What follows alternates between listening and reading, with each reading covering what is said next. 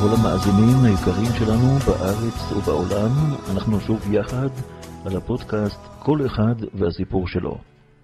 והפעם אנחנו עם טייס חיל האוויר, סגן אלוף במילואים, נוח ארץ. אחד המבחנים הקשים ביותר, מבחן העלול לקרות בדרכו של כל טייס או חייל, הוא השבי. סגן אלוף נוח ארץ מספר על החודשים הארוכים בכלא בדמשק, על ייסורי הגוף והנפש, על החברות, ההשפעה האדירה של ניסיון זה על החיים שאחרי. ישנה מלחמה, ואחרי מלחמה בא תורו של שלום, או לפחות הפוגה או שביתת נשק. התותחים משתתקים, ושבויי מלחמה חוזרים לביתם. מעל ומעבר לסכסוכי הדמים, פיתחו עמים מעין שיטת חליפין, כלומר חילופי שבויים. זוהי מסורת עתיקת יומין, אשר אמנת ז'נבה נתנה לה גושפנקה של חוק בינלאומי מוכר. במהלך מלחמת יום הכיפורים נפלו בשבי המצרי 242 חיילי צה"ל, בשבי הסורי 68.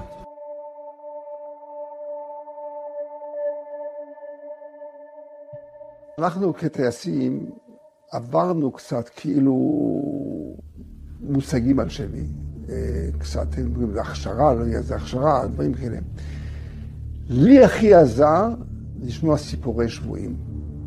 שמעתי שבויים שעברו, לפני מלחמה, חזרו שלושה טייסים, אה, קראו לו פיני וגן, בועז איתן, כן, שלושה חזרו מהשבי בסוריה, ושמעתי אותם בצמא רב, כאילו, כאילו בתדריך השבי. וזה מאוד מאוד מאוד מאוד מאוד עזר לי בשבי. מה שאמרנו ככה, אני לא יודע אם זה עוזר או לא עוזר, אבל זה חשוב, חשוב לדעת דברים האלה. אני יודע שהחיילים שלא יודעים שום דבר על שבי, זה היה להם נורא קשה. אנחנו טייסים יודעים שיש סיכוי, ומוכנים לזה.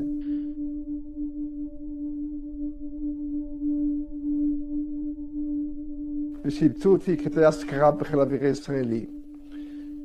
את עם ישראל כטייס קרב, אה, בשלב מסוים את רוב השירות עבדתי בהדרכה של טייסים, אחרי קורס טייס, אומרים הכשרה לקרבי. אז אני הדרכתי בצפון, ברמת דוד, מבחינת לימודים, קרקע לימודי מתמטיקה, פיזיקה, אסטרונום, כל פעמים הייתי מאוד עם רקע טוב של לימודים, אני גמרתי הנדסאים לפני הצבא. טייס עצמו, זו הייתה חוויה נכבדה מאוד. הדרכתי טייסים לקרב ברמת דוד. מגיעים באוגוסט 73 לעין יהב, מספיקים לחרוש ולזרוע את השדות, והנה ביום הכיפורים אני אז לא שומע תורה מצוות, מטייל ברחוב, אשתי, עם הילדה, מטייל ברחוב, ג'יפ חיילים, סכנה לפריצת מלחמה, חיפשו אותי, מצאו אותי, אני ממריא מטוס קל מעין יהב לדרום, לעציון, בסיס ליד אילת. ממריא מטוס, הייתי האחרון שמביא את המטוסים, מטוסי הקרב מעציון לתל נוף, משום שהבסיס עוד לא היה מבצעי. הלכנו לטייסת האם בתל נוף. אני טס בגובה 15 אלף רגל, דממה, שקט, שום מטוס בשמיים. תחושת יום הכיפורים, ממש חמים וזה. עוד עושה עוד שלום ככה לאשתי מאיזשהו מקום ככה בעין יב כביכול. וכשאני עובר מעל באר שבע, אני שומע באוזניות מאות נושאי חיל האוויר ממריאים צפון דרומה, פרצה מלחמת יום הכיפורים. טסים צפון דרומה, רעש, בלאגן, נוחת בבסיס, כן, תקיפה, סוריה, מצרים, לא יודעים שום דבר.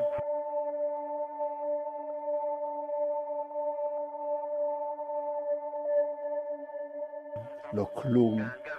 ערב המלחמה, לא חלמנו שדבר כזה. חלום הכי חשוב שלי בחלום, לא חלמנו שיהיה מלחמה. אני יודע שבעצם היו התראות למלחמה. ידוע שחוסיין, מלך ירדן, הגיע כמה ימים לפני המלחמה לגולדה מאיר, את הראש הממשלה, להזהיר אותה למלחמה, אבל התעלמה, לא, מה פתאום, לא יהיה מלחמה, אנחנו, כן, כל הניצחון האדיר של 67, יום ששת ימים, גרם לנו לביטחון מופרז, אופוריה, מי רק יעיז, רק יעיז, נחסל אותם, אבל הנה הפתיעו אותנו בגדול, בגדול. אנחנו כחיל האוויר טסים אה, יום ולילה, בימים הראשונים מודיעין מזעזע, כשלא יודעים שיש טילים, אזור טילים, מגיעים מטוסים מטוסים לאזור שנקרא אזור מוגן טילים, שבעצם אומרים אין טילים, אז אנחנו לא מוכנים בטילים, בצורת תקיפה מסוימת. ואז חוטפים מכת טילים, טייסים נהרגים, נופלים בשבי, מפקד שלי נהרג ביום שלישי. בעצם עד שהבנו שזה משהו רציני, זה לקח את זה כמה ימים. כשבאנו לתקוף ביום הראשון, שני, שלישי, באים עם, עם, עם מודיעין של שנת 89, אה, צילומי אוויר ישנים, זה היה בהחלט ממש קטסטרופה נוראית. עד שהבנו שזה מלחמה לקחת בעצם כמה ימים. כשהבנו שזו מלחמה, כשאתה רואה פה מצד אחד מת אחד, ואחד נופל בשבי, ואחד נוטש, מבינים שזה עסק רציני, וזה לא פשוט. בבית יש אישה, לפני לידה, תינוקת בת שנתיים, אני מאוד את החיים, מאוד את החיים, מצד שני אין ברירה. איך אני אומר, היה משפט שאמרנו בנט פלד, מפקד חיל האוויר, שמאוד חדר לעצמות, ואני חושב שזה משפט שהוא בעצם משפט מפתח לכולנו. בשלב מסוים, כשהמצב מדוכדך, טייסים נהרגים, סבתא בן נפלט טייסים סרבלים, מיוזעים, לא מגולחים, פשוט החבר'ה מהצפון, מהדרום, זה נפצע, זה נפל, זה... עומד בן פלד, מפקד חיל האוויר, גבר, גאון, מתכופף, אומר, חבר'ה, חבר'ה, תהיה מלחמה קשה. חבר'ה, יהיו אבדות. דבר אני מבקש מכם, תזכרו, תזכרו את המנגינה הזאת אי אפשר להפסיק. מוכרחים להמשיך לנגן, וזה חדר לעצמות.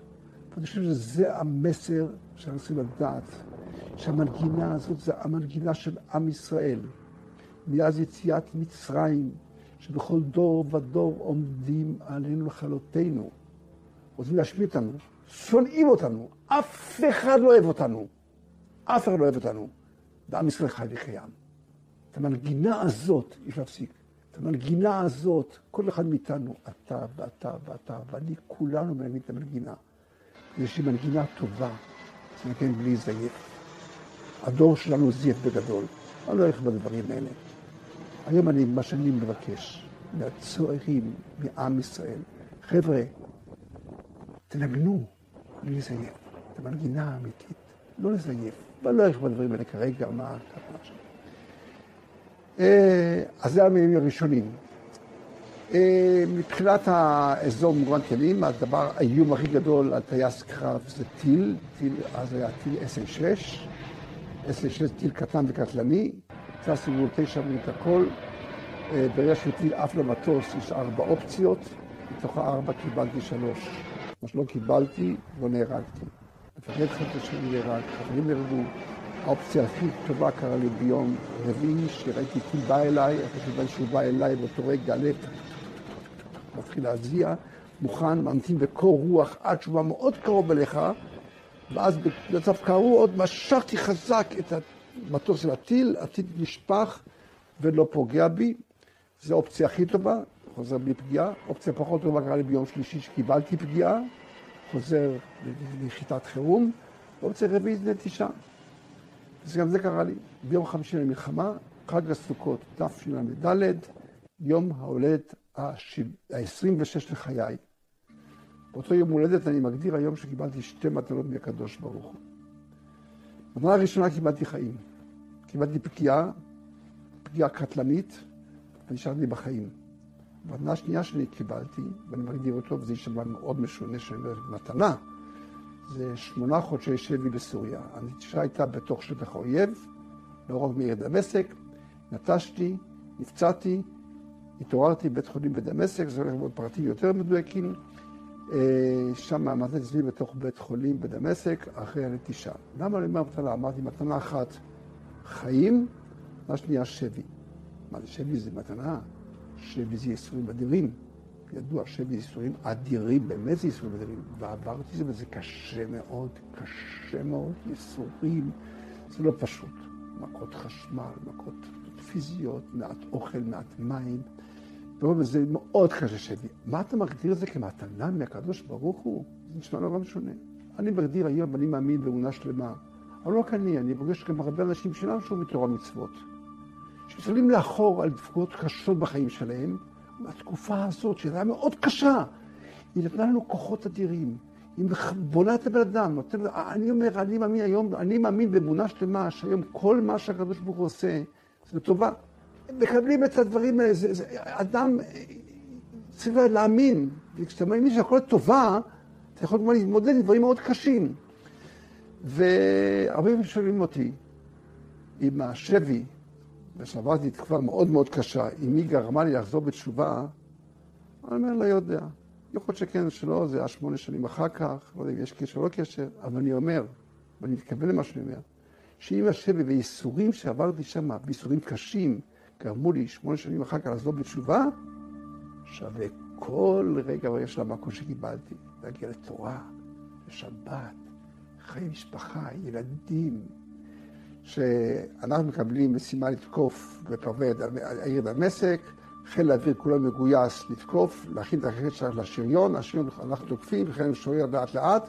אני קיבלתי משימה בצהריים, כשאני יודע שהמטוס הראשון בשמונה, עופר, זיכרונו לברכה, נהרג. לפניי באותו בוקר נפלו חמישה טייסים בשבי, חמישה טייסים נפלו בשבי, אני מקבל משימה בצהריים, ממריא, רץ למסלול, 250 קמ"ש מקבל בגלגלים, טס צפונה, המתח אדיר, עובר את כל ארצנו הקדושה, ותמיד אומר, אין לי ארץ אחרת, מגיע לאזור חיפה, מעל טבריה, מעל טבריה נשים מעגל המתנה, מחכה התור שלי, מקבל פקודה להיכנס, פקודה, עף למטה, סולל למטה לכיוון הכנרת, יורד לגובה נמוך כדי לתקוף באזור טילים, כדי שהטילים לא יראו אותנו, המכ"ם לא יראה אותנו, אנחנו חדרנו בגובה מאוד מאוד מאוד מאוד נמוך.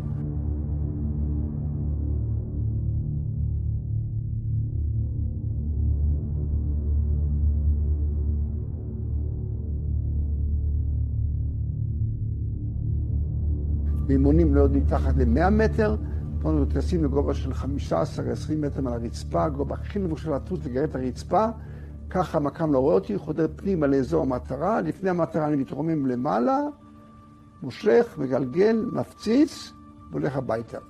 הדבר הזה לוקח כדקה, פה פלא שלא יתפסו אותך, וביום חמישי חדרתי אותה. אני טסתי בגובה נמוך, גובה נמוך מאוד, הכול רץ בין העיניים, רץ בין העיניים. חודרת הזה, יש לי כיוון, יש לי מצפן, בנקודה הזאת, בכיוון הזה, 20 שניות. רץ מהירות אדירה, 20 שניות, אני הולך עוד 4 שניות, לי כביש רוחב, אני כפר, קרבי קטן, לי איזה כמה גבעות, הנה הכביש, הכפר, טיסה קשה, שתי בעיות. אחד, גובה כל כך נמוך מאוד מאוד מאוד מסוכן. יש מכשולים בדרך, פתאום אנטנה, פתאום בית. אה, חבר שלנו נהרג בתוך חוטי חשמל, התרסק. זוריק, מפקד רמת דוד, אלוף משנה, נגע בים, טבע בינינו, לא יודעים למה. גובה נמוך, יש מכשולים בדרך. הבעיה השנייה היא שבין המכשולים לנווט, להגיע למטרה ובדיוק למטרה. שאם אני נמצא בזווית לא מתאימה, אני לא יכול להפציץ. ואני תמיד לדבר כאן בשבילי, אני אומר לנכדים שלי, לילדים שלי, אני לכל מי שרוצה לשמוע. טיסה כזאת, עם מכשולים בדרך, מטרה, זה החיים שלנו. טסים בעולם הזה. טסים, טסים, טסים, טסים, טסים, טסים. יש מכשולים, פרנסה, חיי משפחה, חינוך ילדים, שכנים, יש קשיים בחיים, יש ניסיונות, ויש מטרה. כשאדם יודע שיש לו מטרה, כשהמספר, של המטרה יותר נשגבת, ככה אתה יכול להיות יותר להתמודד עם הקשיים שיש לך. אני משכתי, עליתי, מתגלגל, חוטף טיל. המטוס התפוצץ, נופל כלפי מטה, מושך את הסטיק אין תגובה ומתעלף. רומם למעלה, מסתובב למעלה, מתגלגל, חוטף טיל, אני בגובה של שתיים וחצי קילומטר בערך, מטוס נופל למטה, מושך לסטיק אין תגובה, תוך כדי כך אני זוכר מבט ואני זוכר בלקאוט, התעלפתי.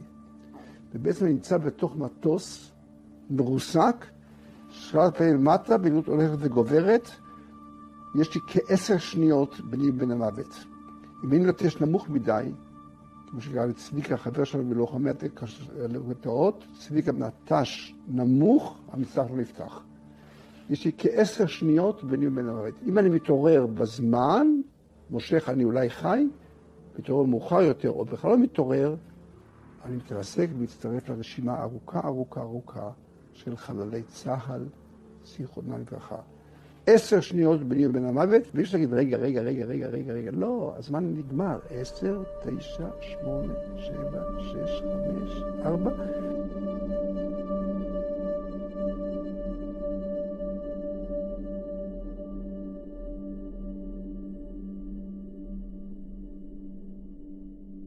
ופה אני מגדיר את הנס הפרטי שלי.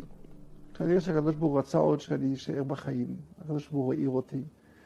משכתי, יצאתי לזאת הרוח האדירה, אני יוצא החוצה, השמיים הכחולים, רואה שמיים, המסלח נפתח, ולא מגזים, אני אומר 50 מטר, או 70 מטר, או 100 מטר, גובה נמוך, בום על הרצפה, פשוט התעלפתי.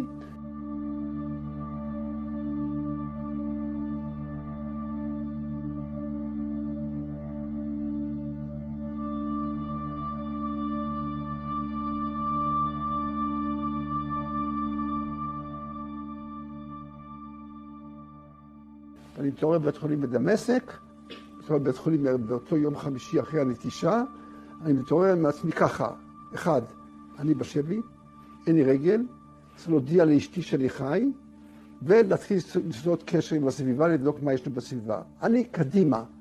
ואני אומר, אני בשבי, לא שואל למה כן ולמה ככה, למה ככה. הייתי מאוד מאוד אופטימי, זה פשוט מדהים, מדהים, מדהים. מאוד אופטימי. הייתי בטוח שעוד יום, עוד יומיים, נעבור את זה. אחרי ניתוח, קטוע רגל מעל הברך, אין לי רגל, ראש פצוע, פצוע, כאבי תופת, לא יודע, או צועק, מקבל מורפיום, וכאן אני מעביר את הימים הראשונים שלי בבית חולים, מה זה ימים ראויים? בסך הכל בבית חולים הייתי שלושה ימים.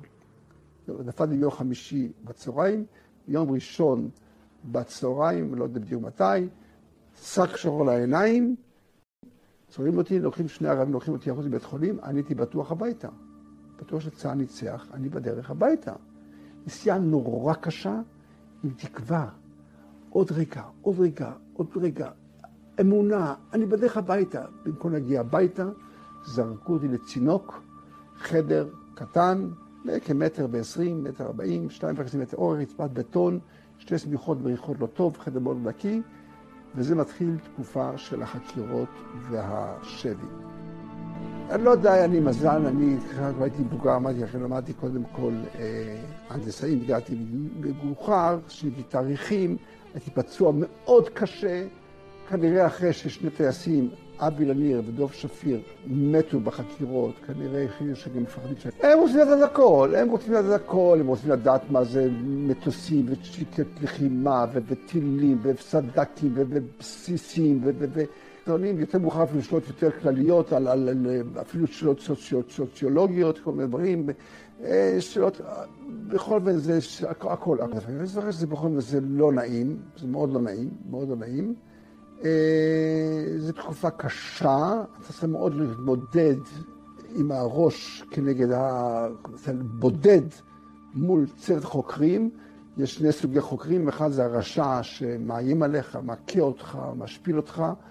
השני הוא כי מנסה מנסים דרכים כאילו טובות, רוצה להקשיב לי. אני חושב שזו האחרונה. תוך כדי חקירה, אני לא הולך בדברים כרגע, הוא שואל אותי על אבא שלי ואימא שלי. מה השם אבא ואימא, תיק אישי כזה. מה הוא רוצה ממני? סתם הוא שואל אותי, תגיד לי, מאיפה אבא ואימא שלך באו לפלסטין? לארץ ישראל. אמרתי לו, מאירופה. מתי באו? אמרתי לו, 34, 35. זו עלייה חמישית, מרכז אירופה. פולניה, גרמניה, סטודנטים באו לארץ, ממש חלוצים אמיתיים. אמא שלי באה לקיבוץ בית אלפא בעמק ישראל, אבא שלי עפולה, שם הכירו. באו חלוצים. הוא אומר לי, לפני המלחמה. אמרתי לו, כן. התכוון לפני מלחמת העולם השנייה. אמרתי לו, כן. הוא אומר לי, עוד פעם, לפני המלחמה. הוא אומר, כן. פעם שלישית, לפני השואה. אני לא מבין מה הוא רוצה ממני. יש לי שק שחור, לא רואה אותו, יושב ככה על הכיסא, ואני מרגיש שהוא מתקרב אליי, לא יודע אם לטיפות או מכות, בואו נתן לי שתי לטיפות, הוריד את השק השחור. אני כאן ג'נטלמן, אדם, מבוגר, מבוגר ממני, בהרבה, אתה רואה לפי חובת הפרצוף, מגולח, מסודר, חליפה, מסתכל בעיניים ואומר לי, אתם גנבים בני גנבים. אתם גנבתם פלסטין שלנו. והוא התחיל להגיד את האני מאמין שלו על זכותו על ארץ ישראל. ראיתי אדם אינטליגנט, חכם, אומר את האני מאמין שלו על זכותו על ארץ ישראל. הבחור אומר לי שהוא נולד בחיפה, גדל בחיפה, ברח לסוריה כדי להפיץ אתכם לים. פלסטין שלנו, ראיתי אדם שמאמין, מאמין שפלסטין שלו. ואני חושב לעצמי, לא עניתי לו, לא צריך טיפה שאני עזרתי בכלל לצינוק, והיה לי המון זמן לחשוב. מה בעצם אני אומר לו באמת? בחינוך שלי קיבלתי להומניזם, סוציאליזם, קומוניזם, אני יליד תש"ח, מדינה, מה, מה, מה? דיברנו על הומניזם, באמת, הוא גדל פה, באיזה זכות, מה, מה הקשר שלי לארץ ישראל באמת? שואה, עניינים. אולי זה הזרעים שזרעו אחר כך לחזור בתשובה, לא יודע. שהיום התשובה היחידה שיש לי, אז לארץ ישראל, זו תשובה דתית, תורנית. אין לי תשובה אחרת, ולא נריך כרגע בדברים האלה. בקיצור, אני נמצא בבית חולים, יום ראשון, שק שור העיניים, שני רבים לוקחים אותי החוצה, אני בטוח שבדייתא, במקום להגיע הביתה לצינוק. חקירות היו שישה שבועות.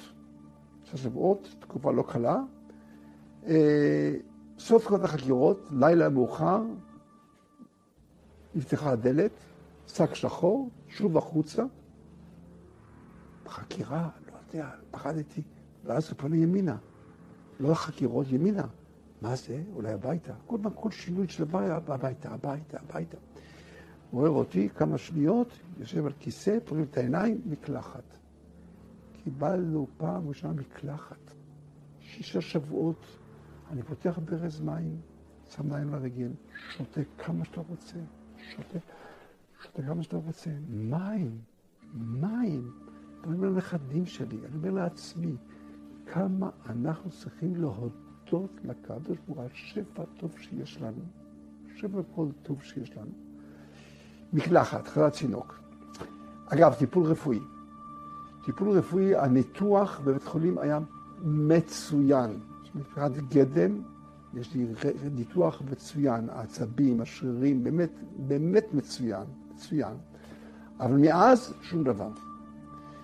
יום חמישי, שבוע אחרי הקטיעה, אני ביום ראשון מגיע לבית חולים, לבית סוהר, ביום חמישי אני כותב בוקס בשיניים, הלכו שתי שיניים, ירד דם, לקחו אותי לצינוק בחזרה, הביאו חובש. הבחור עוצר את הדם, כמו צריך, מים לשתות, הדם נעצר, אני מבקש לטפל ברגל.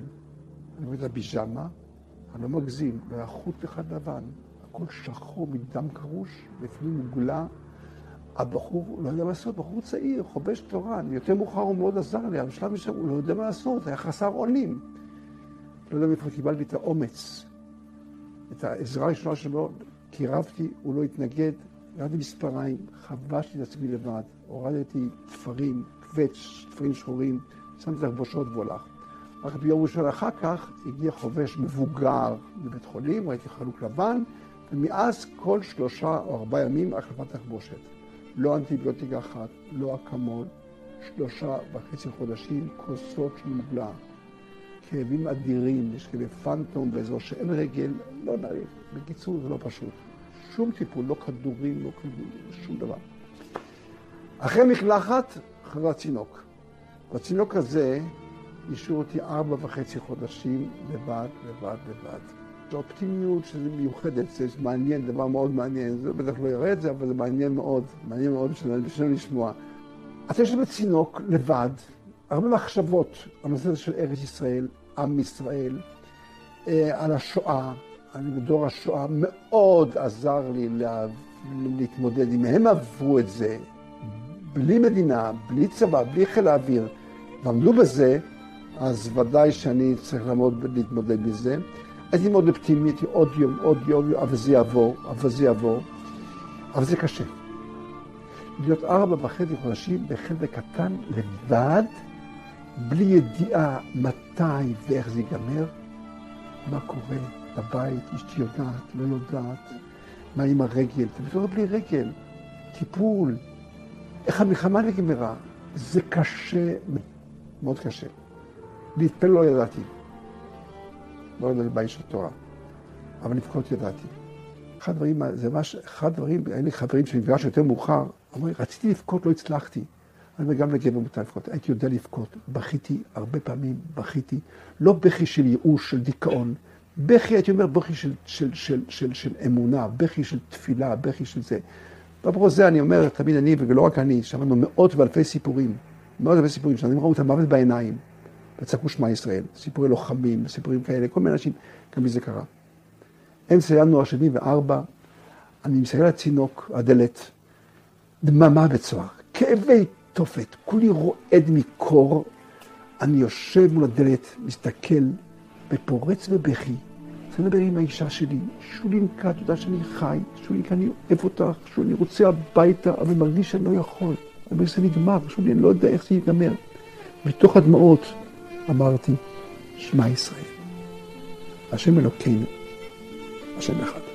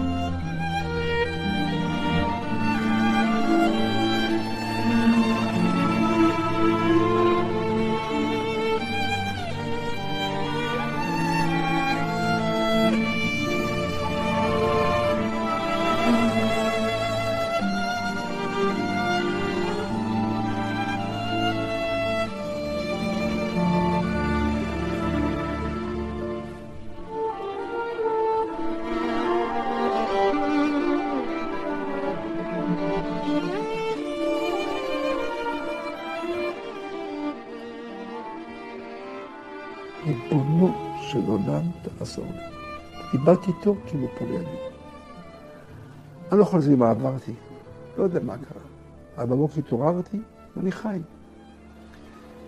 ואחרי ארבעה חודשים של צינוק, יותר, ארבעה וחצי חודשים של צינוק, סוף, אה, אני לא זוכר מתי זה, סוף מרץ, סוף פברואר, לילה מאוחר, שוב נפתחה הדלת, שק שור על העיניים, החוצה, וואלה, אולי הביתה עוד פעם. לא יודע מה זה, לא מקלחת, זה לא... פיקרנו פעם מקלחת, פעם שבוע מקלחת, חובש, לילה. כעבור כמה שניות, הולכתי למעלה קומה השנייה, רצפה, פוגעים את העיניים, חדר גדול, פוגש את שאר הטייסים. נפגש בחדר גדול, כל הטייסים, אחרי שניים מהשריון ושניים מודיעין, יושבים במעגל, חבר'ה, עוד אחד קטוע, היה עוד שניים פצועים, והציעו להם את הריאות, ירו להם באוויר, עשו להם את הריאות, פצועים, יושבים במעגל, כבר מספר איך הוא, מה הוא עבר, איך הוא הגיע, מתי הוא נפל.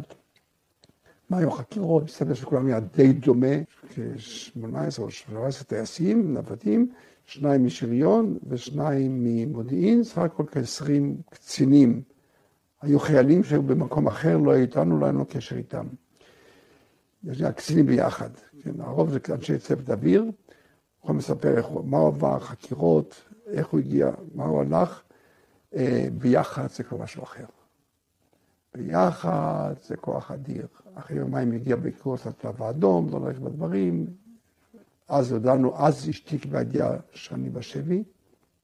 היא בעצם, אה, עד אז לא יודע בדיוק אם היא חיילה או בחיים. נמצאת בבוקר, מודיעים לה, גם כן איך שהודיעו לה, זה גם כן היה בפני עצמו, שבעלה איננו. לא יודעים, חי, מת, קוראים לזה נעדר. השאירו לה מספר טלפון ועזבו אותה. בוודאי שיש לה תחושות, והיא סיפרה קצת לפחות, זה לא קל. אז שוב, היא גיבורה.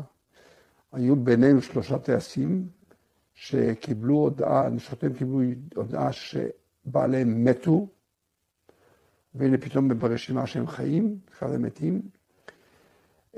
ביחד זה משהו אחר. ביחד זה כוח אדיר, מאוד חזק. אחד עוזר שני, אחד תומך בשני, התנאים לאט לאט השתפרו מפעם לפעם, פעם בחודש היה ביקור של הצלב האדום, לקראת כל ביקור שיפרו את התנאים קצת, שלב מסוים הביאו מיטות על קומות, שלב מסוים הביאו תנור, שלב הביאו לנו קצת אוכל יותר טוב, עכשיו התחילו להגיע מכתבים. ככה אבל לא ביחד. אם אני אמסור את המסר, מה שאני חושב, הדבר הכי חשוב זה לעם ישראל, הדבר הכי חשוב לדעת מה זה ביחד. עם ישראל, יש אשכנזים, יש ספרדים, יש דתיים, יש חילונים, יש כאלה וכאלה. אין שני בני אדם עם אותה דעה. הגמרא אומרת, כשם שפרציהם שונות, ככה גם דעותיהם שונות. אין שני אדם עם אותה דעה. והחוכמה שלנו, ועל זה אני למדתי לעת זקנה, לכבד גם אדם שלא חושב כמוני. אבל אם לא חושב כמוני, אז מה? מי אמר שאני צודק, מי אמר שהוא צודק? יכולים להיות ביחד, בתזמורת. זה מה שיפה. וזה אנחנו צריכים היום, אם נשאל מה המסר העיקרי של עם ישראל היום, לפי דעתי, זה את המסר הזה של ביחד, לכבד אחד את השני. ואנחנו רואים שזה בדיוק הפוך. היום היום שנאת חינם. זה היום מאוד מאוד כואב לי, מאוד מאוד כואב לי. כל אחד והסיפור שלו. והפעם אנחנו עם טייס חיל האוויר, סגן אלוף במילואים, נוח ארץ.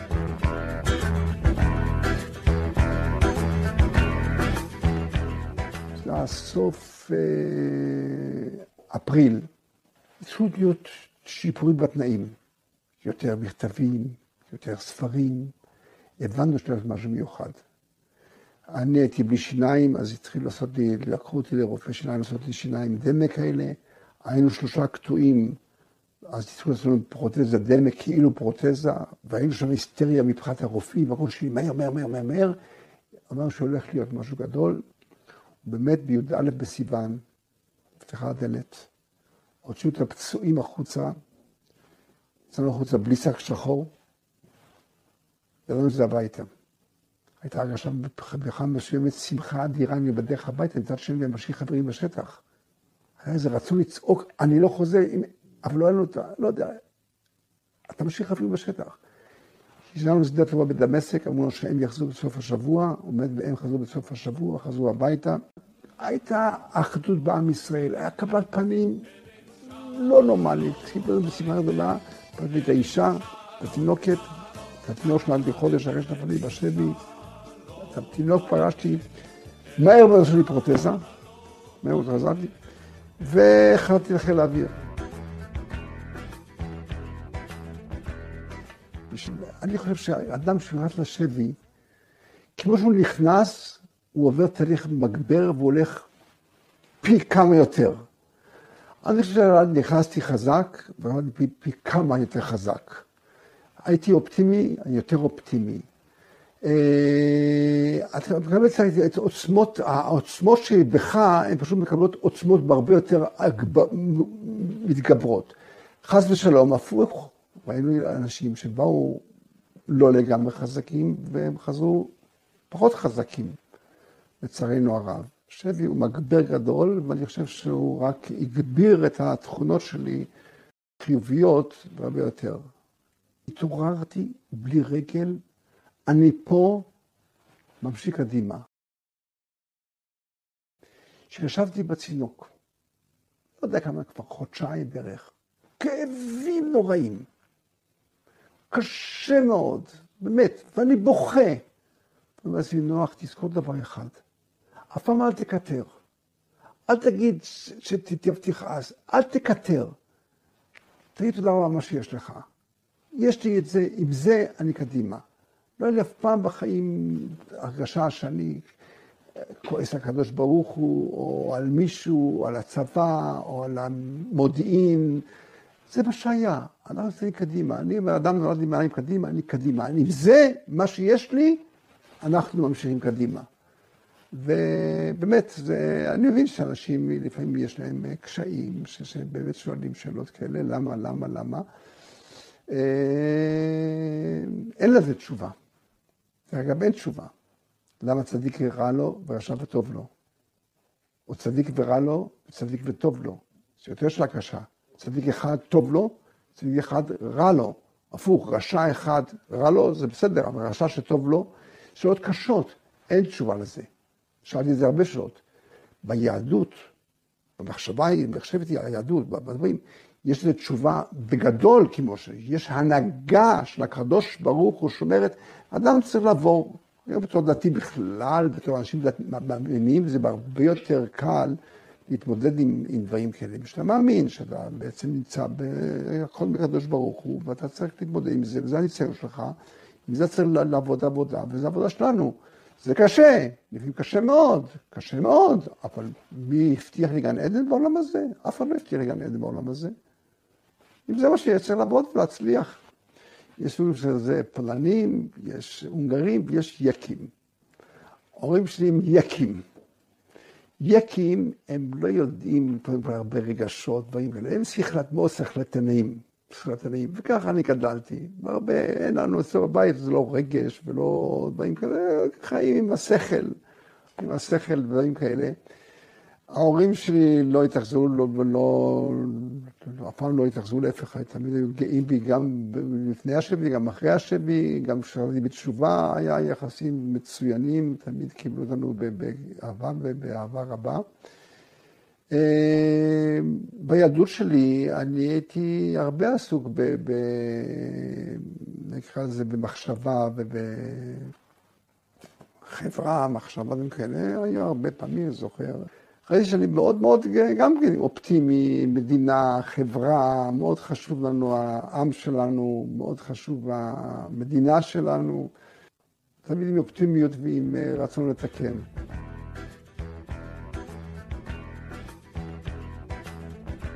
אני באותו זמן הייתי קצין בצבא, הייתי אז רב סרן. אה, ראש מדור בקריה, והיה לי איזה קצין שחזר בתשובה. התחלנו לדבר פה, ואני סך הכל הרקע שלי מבחינת הפילוסופיה היה מאוד קשור לפילוסופיה, מחשבה, כל החיים ההורים שלי עסקו בפילוסופיה, אז הייתי די קשור לעולם הרוחני מבחינה מסוימת, אבל לא ליהדות. יהדות זה היה בשבילנו לא כך דרך אה, של יהדות, ובדרך זה לא נקרא דעה כל כך חיובית עליהם. אבל אה, הגעתי, קיבלתי את האומץ. אני צד אחד, עם צד שני, בתקופה מסוימת התחלנו, קיבלנו את האומץ להתחיל ללמוד, לשמוע מה זה יהדות, מה זה בעצם יהדות, מה זה הספרים האלה, מה אנחנו רואים, מה יש לנו בעם ישראל.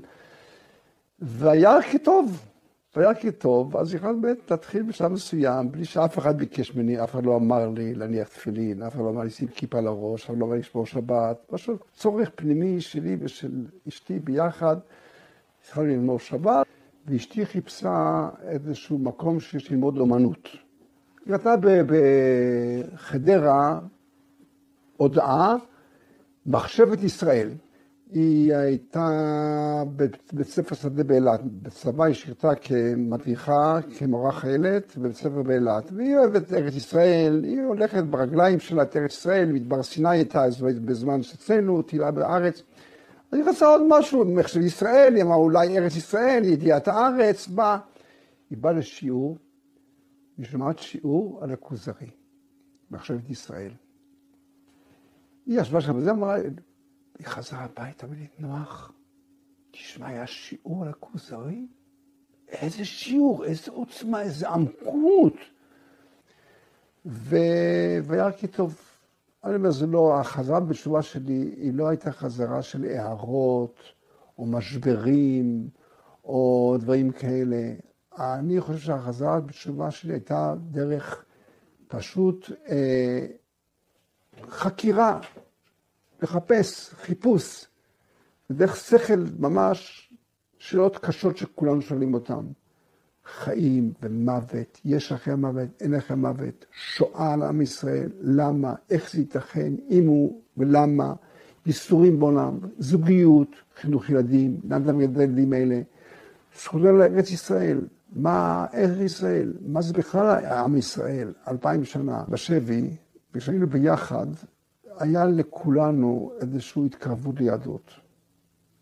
אנחנו בליל שבת הדלקנו נרות שבת, מהשומן של המרק, אני לא יודע מה עשינו, איזה כאילו נרות, עשינו קידוש, אה, הגיע ספרי, ספר תורה, דרך הזה, קראנו, אה, לכולם הייתה התקרבות מאוד ליהדות. אמרתי לך, אני בשלב מסוים, אמרתי את השמע ישראל הזה, זה, זה, זה, זה, אתה בעצם פונה לקדוש ברוך הוא, אתה מרגיש איזשהו משהו.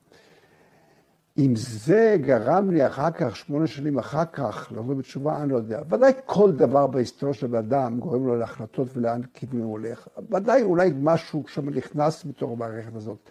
אבל לא מרגיש קשר ישיר בדברים האלה. אני אומר, בשלב מסוים, כמו שאמרתי, התחלתי לשאול את השאלות וחיפשתי פה ושמה.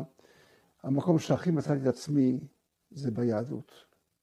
וביהדות, וביהדות הנקייה, כמו שאומרים, בלי פוליטיקה, בלי דברים כאלה, באמת, מה זה בורא עולם, שמו ברא את העולם, מה זה בן אדם, למה יש איסורים בעולם, מה זה, כל, אתה שואל את השאלות, אתה מקבל שם תשובות נפלאות, זה עומק גדול מאוד, זה קשה, זה לא תהליך של יום, לא יומיים, תהליך שכלי די הרבה זמן, יחד עם האישה, אבל נכונות לשמוע, הנכונות לשמוע, פשוט לשמוע ולהכיר וללמוד, שאנחנו לא מכירים. אנחנו הכרנו את, את היהדות, היהדות דרך התקשורת והדברים, ושאז נתנו, היהדות שנראתה לפני, היא נראה לגמרי אחרת מה שהיהדות העומדת שנראית לנו היום. מאוד שלילית, בגלל שבעצם מציגים לנו, לנו, לנו כחילונים, מציגים לנו את היהדות, בייחוד בצד הפוליטי, וגם הלא יפה של היהדות, עם כל הבעיות של ניצה, הלכה ולא הלכה, אנחנו לא, לא, לא הבנו את הפנימיות הדברים. אבל כשאתה מסתכל על הפנימיות יותר, ואתה מכיר את הדברים, ולמה ומדוע דברים מסוימים, אז אתה מתחיל לראות שזה עסק רציני, זה לא דברים פשוטים. כל אחד והסיפור שלו. והפעם אנחנו עם טייס חיל האוויר, סגן אלוף במילואים, נוח ארץ.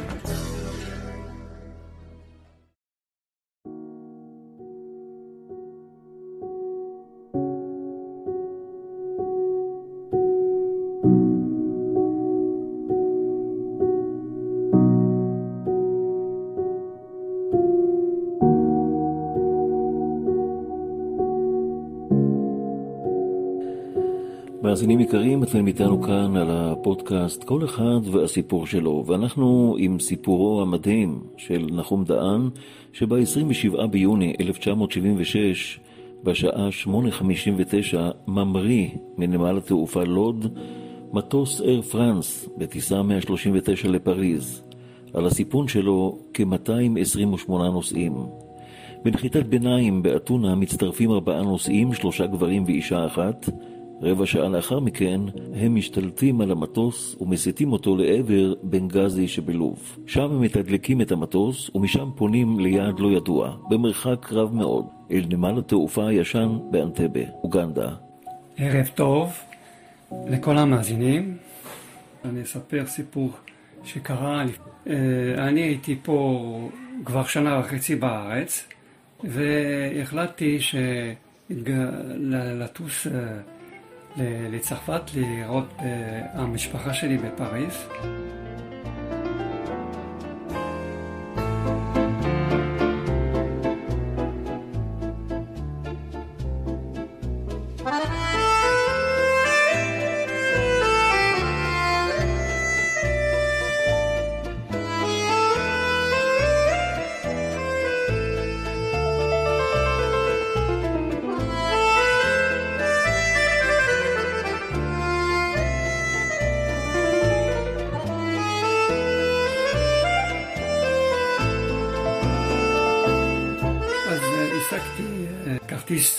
טיסה אה, דרך חבר, שהוא אמר לי שאני ימצא לי במחיר טוב. אז שבוע לפני הטיסה הוא הביא לי את הכרטיס באמת, וראיתי שזה של חברת איך פרנס. וברגע שהוא נתן לי את הכרטיס והחזקתי אותה ביד, היה לי הרגשה מאוד מאוד רעה. זה היה דבר מוזר, ובואו נגיד ש... אה, את זה, זה קשה, אבל מה שאני הרגשתי, אני יכול להגיד לכם, שפתאום הרגשתי בכל הגוף אה, נורא, מתוח.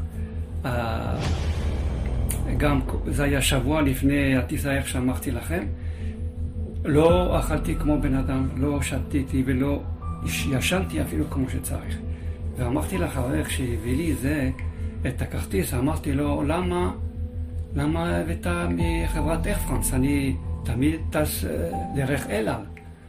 אמר לי בצחוק, מה, מה זה משנה? איך פרנס הוא אל על, אתה מגיע לפריס. אמרתי, כן, אבל אני לא מרגיש טוב. וזה היה נורא, נורא נורא. זה היה לי כזה לחץ, בגלל זה לא היה לי תיאבון. זה היה, איך אומרים, זה דבר מוזר, למה? זה... היה לי כל אפשרות, יכול להיות שהמטוס יתפוצץ, יכול להיות שיתחסק, ב... אבל נכון שהנטייה היה יותר שיהיה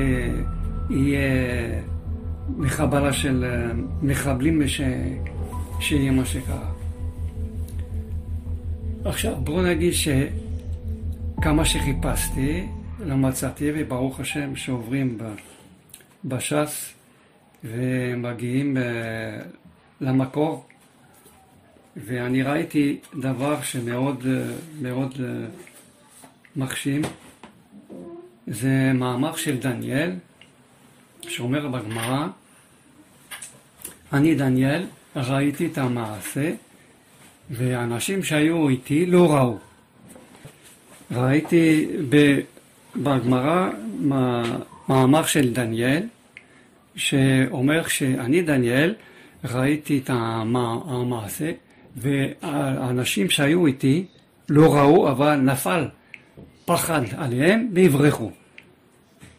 לא ראו, מזלי ראו. אז מה זה אומר? רש"י במקום אומר שכל האדם יש לו שר בשמיים. ועכשיו, אז נפתח לי שמחה, בגלל שסוף סוף אני רואה שמה הקשר הזה, מה זה ההרגשה הזאתי? דבר מוזר, איך, איך אני מקבל את הכרטיס ואני, מה אני מרגיש, מה זה הדבר הזה, איך פתאום ככה? אז זה אומר שזהו. הסך שלי זה מלאך, הוא עשה לי סימנים. פשוט עשה לי סימנים. ואז כל ההרגשה שהיה לי בכל הגוף וכל השבוע הזה, שלא הרגשתי טוב, וידעתי שיקרה לי משהו, זה מה שההסבר שאני נותן. עכשיו, הגיע היום של הטיסה. זה היה יום ראשון, הטיסה היה בתשע בבוקר, אז uh, הגעתי לשדה תעופה uh, בת דודתי שלי, לפני שהלכה לעבודה, אספו אותי מהרצליה, הייתי גר בהרצליה פיתוח, ולקחו אותי לשדה תעופה.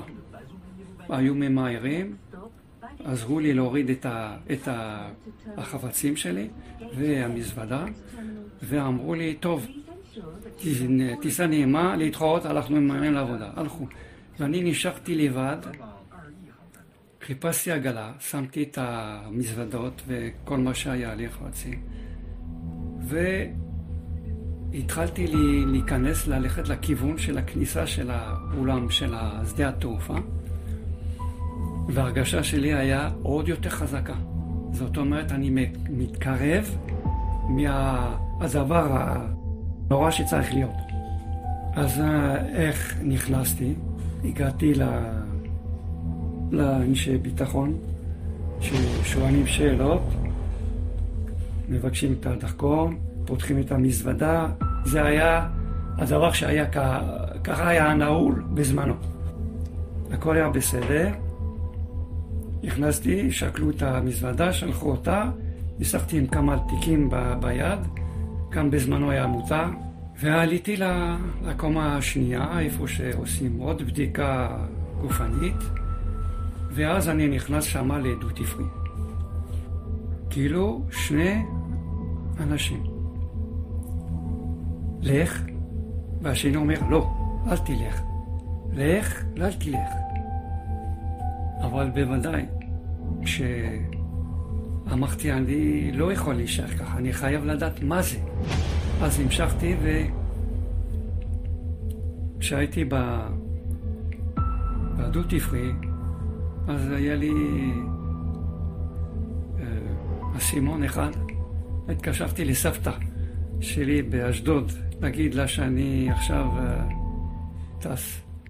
אז אה, אבל לא, אחר כך היא אמרה לי שהיא הרגישה משהו גם, סבתא שלי, זיכרונו לברכה. טוב, אמרתי שאני טס, אה, שלום, נסיעה טובה, הכל טוב. אני שומע ברמקול שהטיסה 139 לכיוון פריס, נא לגשת לשער 4. טוב, אז אני, עם מה שיש לי, הולך לאט לאט, וכל הזמן עם החששות שלי. נכנסים מה, מהשער ארבע לאוטובוס, לאוטובוס נוסע עד המטוס, ואז עולים. וכשאני עולה, המדרגות עולה עולה. סתם אני מסתכל. בכניסה של המטוס, ימינה שמאלה, נכנס, הדייט אומר לי, פה על המקום שלך ישבתי, ואני מסתכל על כל אחד ואחד, וזה היה מעניין. טוב, אבל כולם היו שמחים, ו... ואני הפוך הייתי, הייתי מתוח. טוב, יושבים, זהו, שעה תשע, סוגרים את הדלתות, והיו אומרים לסגור ברמקול של המטוס, אנחנו שומעים ה... את החגורות, והמטוס מתחיל לזוז. טוב, אמרי. שעה תשע, באמת, אנחנו באוויר, ואחרי כמה דקות הקברניט מדבר. בוקר טוב, שלום עליכם, אנחנו בטיסה לפריס, אבל יש לנו צרכנה ביניים ואתונה. זה עשה לי עוד איזה הרגשה שמה הולך, מה אנחנו עושים באתונה, מה קרה? עוד מתח. אני לוקח את הכרטיס שלי, בודק אותה, אני רואה כתוב תל אביב, פריס. אין פה באמצע אתונה, מה זה הדבר הזה? טוב, שעה וחצי טיסה, המטוס אה, נוחת ומחכים. מה קורה? המטוס, נכון שיצאנו מתל אביב, היה עוד הרבה מקומות. וטוב, החברה זכותה להגיד שהיא יכולה למלות, וכן, למלות על זה שיהיה שווה לטיסה הזאת.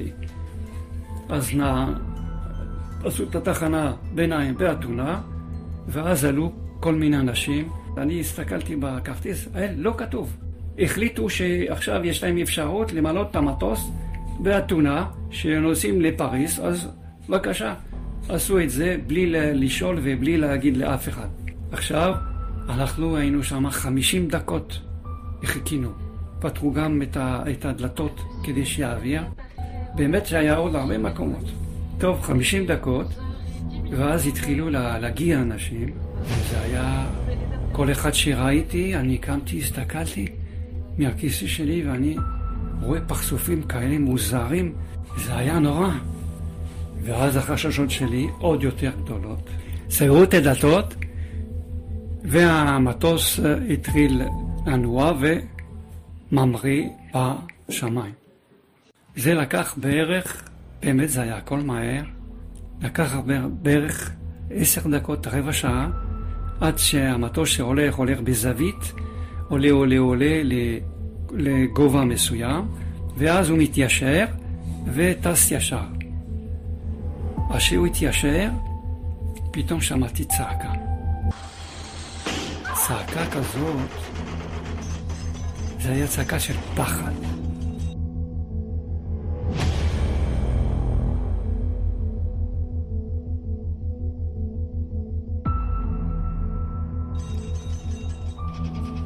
ובאמת, אני קמתי מהכיסא והסתכלתי קדימה וראיתי דיילת שהולכת אחורה.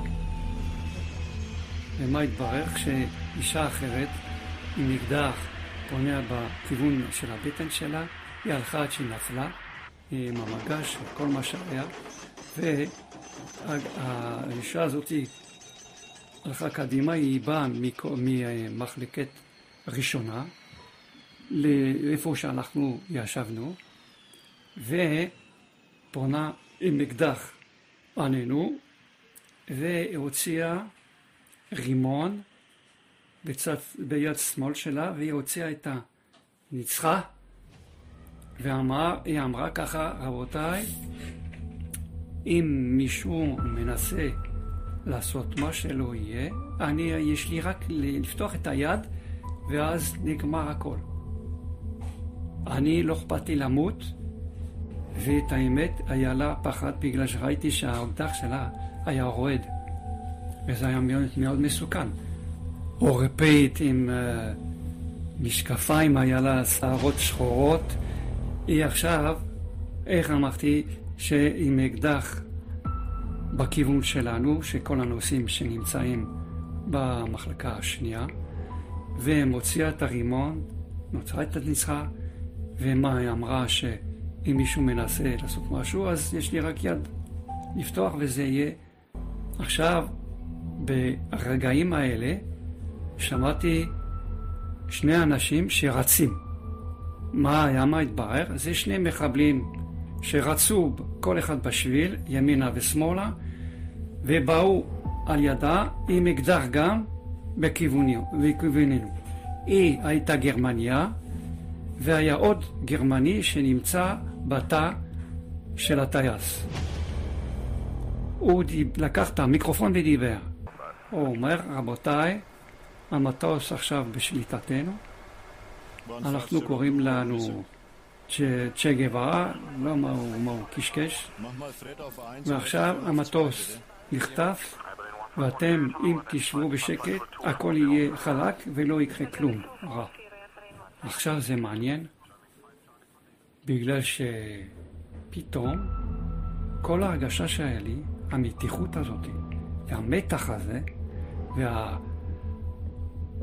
הכל הכל, פתאום אני הרגשתי חופשי. הכל הלך, למה? פתאום אני רואה שזה מה שהרגשתי, זהו, מה שהרגעים האלה, אני ראיתי אותם שבוע לפני כן. מה ש... והנה, זה. זה היה ברור לי עכשיו. וזה היה הפוך מכל הנושאים האחרים, שמתי אני הייתי מתוח, הם צוחקים, דיברו, היו שמחים, ופתאום הם היו עצובים והתחילו לבכות, אנשים וכל זה, ואני הייתי רגוע, יושב, זהו, גרוע, זה. עכשיו, הכל ביד של השם יתברך, שהוא מחליט כל דבר.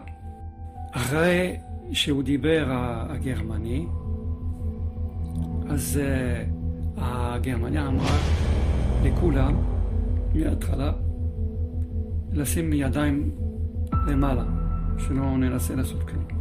אמר אנחנו נעבור עם שקיות, ואתם תשימו את הדרכונים שלכם, כל המסמכים שיש לכם, נשים בשקית.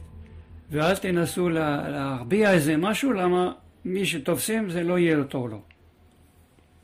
עכשיו, אני, היה לי דרכון צרפתי, אני אזרח צרפתי, הייתי פה בארץ שנה וחצי, איך אמרתי, הייתי תושב ארעי, אבל היה לי תעודת זהות ישראלי, והיה לי את זה בכיס, אז שמתי את זה גם. אחרי שזה עבר כזה, גם קראו כל אחד ואחד לשים את היד ככה על הקיר ובדקו אותנו והלכנו לשבת.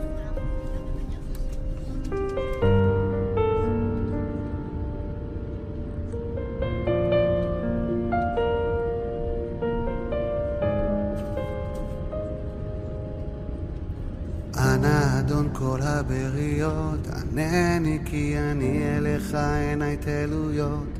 אנא בורא נפסי ענני כי אני אליך שיטחתי כפיים. אנא גיבור ונורא, ענני כי אני אליך אקרא. אנא דובר צדקות. ענני כי אני אליך אשפוך צעקות.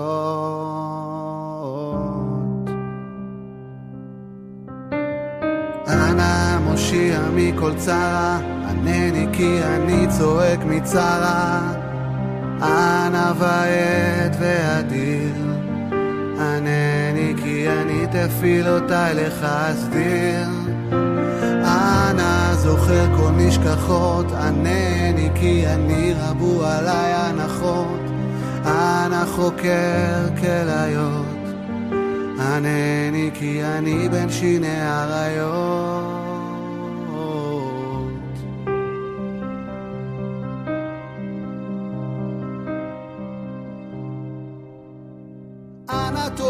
טוב וישר, ענני כי אני נתקע ליבי נשבר. אנא יוצר כל עולמים, ענני כי אני משל בעמים.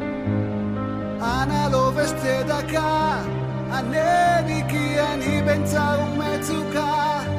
אנא מפרנס כל בריאה, ענני כי אני עירום וריאה. אנא נורא עלילות, ענני כי אני בצרות גדולות.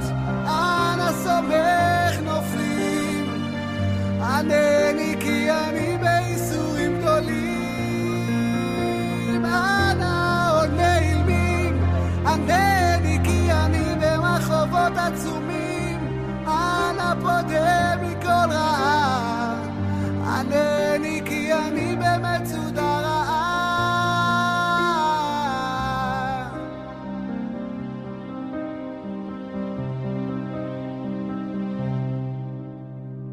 אנא צופה כל נסתרים, ענני כי אני בחיים ארורים. אנא קושב כל תפילה, ענני כי אני יושב באפלה. מאזינים יקרים, אתם איתנו כאן על הפודקאסט כל אחד והסיפור שלו, ואנחנו עם סיפורו המדהים של נחום דהן, שב-27 ביוני 1976, בשעה 8:59, ממריא מנמל התעופה לוד בטיסה 139 לפריז. מטוס אייר פרנס, על הסיפון שלו כ-228 נוסעים. בנחיתת ביניים באתונה מצטרפים ארבעה נוסעים, שלושה גברים ואישה אחת. רבע שעה לאחר מכן הם משתלטים על המטוס לכיוון אחר, בוודאי, לא ידוע. זה היה בערך כמה שעות, איזה שלוש שעות לפחות. היו שם גם אנשים מבוגרים, ילדים קטנים, תינוקות. אז היו, אישה שהייתה לא רחוק וכל הזמן בוכה בוכה. ובאמת כולם היו עצובים. עכשיו, אנחנו טסים, איך אמרתי, שאנחנו הולכים לכיוון לא ידוע, ואנחנו מגיעים, סופו של דבר אנחנו מסתובבים באוויר חצי שעה, לא נתנו לנו רשות לנחות. זה היה, היינו בלוב, בבנגזי, שם קדאפי היה בזמנו, הוא, הוא כעס בגלל שלא שתפו אותו פעולה. לא אמרו לו כלום, באו מאליו, תן לנו uh, למלא את הטנק של המטוס ונמשיך. אז הוא קצת כעס, טוב, היו דיבורים בין הקונסוליות של צרפת ואנגליה וכל זה. לחצו קצת שיקבלו ושיעשו את מה שצריך כדי שימשיכו בדרך. אז נתנו רשות אחרי חצי שעה, נחת המטוס והלכנו בפנגזי, איפה? בנגזי זה, זה קדאפי, הוא לא בן אדם הכי, הכי טוב היה בזמנו, זה היה קצת, קצת משוגע, כל מיני, אבל לא היה לו רשות להתערב, אז הוא רק נתן את הרשות למלא את הקווים. עכשיו היה מקרה בבנגזי, שאישה שהיא טענה שהייתה בהיריון, והיה רופא שם שבדק אותה, ואמר שזה מצב מסוכן, היא יכולה להפיל ודם, והיא חייבת להיות בטיפול. על, באו אמבולנס, אה, לקחו אותה, ולקחו אותה ל, ל, לעיר, אה, לבית חולים, אני מאמין. ואז סוגרים את הדלתות שוב, והמטוס אה, ממריא עוד פעם. למקום לא ידוע. אני, אני רואה את הכל. היה אה, משפחת גרוס, היה להם ילד קטן, היה בן שש בזמנו, קראו לו שי, קוראים לו שי, והיה משהו מעניין, אבל אף אחד לא זוכר, בגלל ששאלתי אותם, פגשתי אותם כמה פעמים, הם לא זוכרים. אבל האמא פחדה על הבן שלה הקטן, היא שמה אותו למטה. שלו, מתחת לכיסא. אבל כשהרמנו את הידיים, אז הוא עשה לי ככה גילי גילי. אמרתי לו, זה לא הזמן, לא משחקים עכשיו. איך אמרתי שהלכנו באמצע הלילה, ושאני, סליחה, שאני, איך אמרתי שאני על יד החלון, אפילו שאמרו שלא לא להסתכל, אבל אני הסתכלתי, פתחתי קצת את התריס הזה, וראיתי חיילים של קדאפי.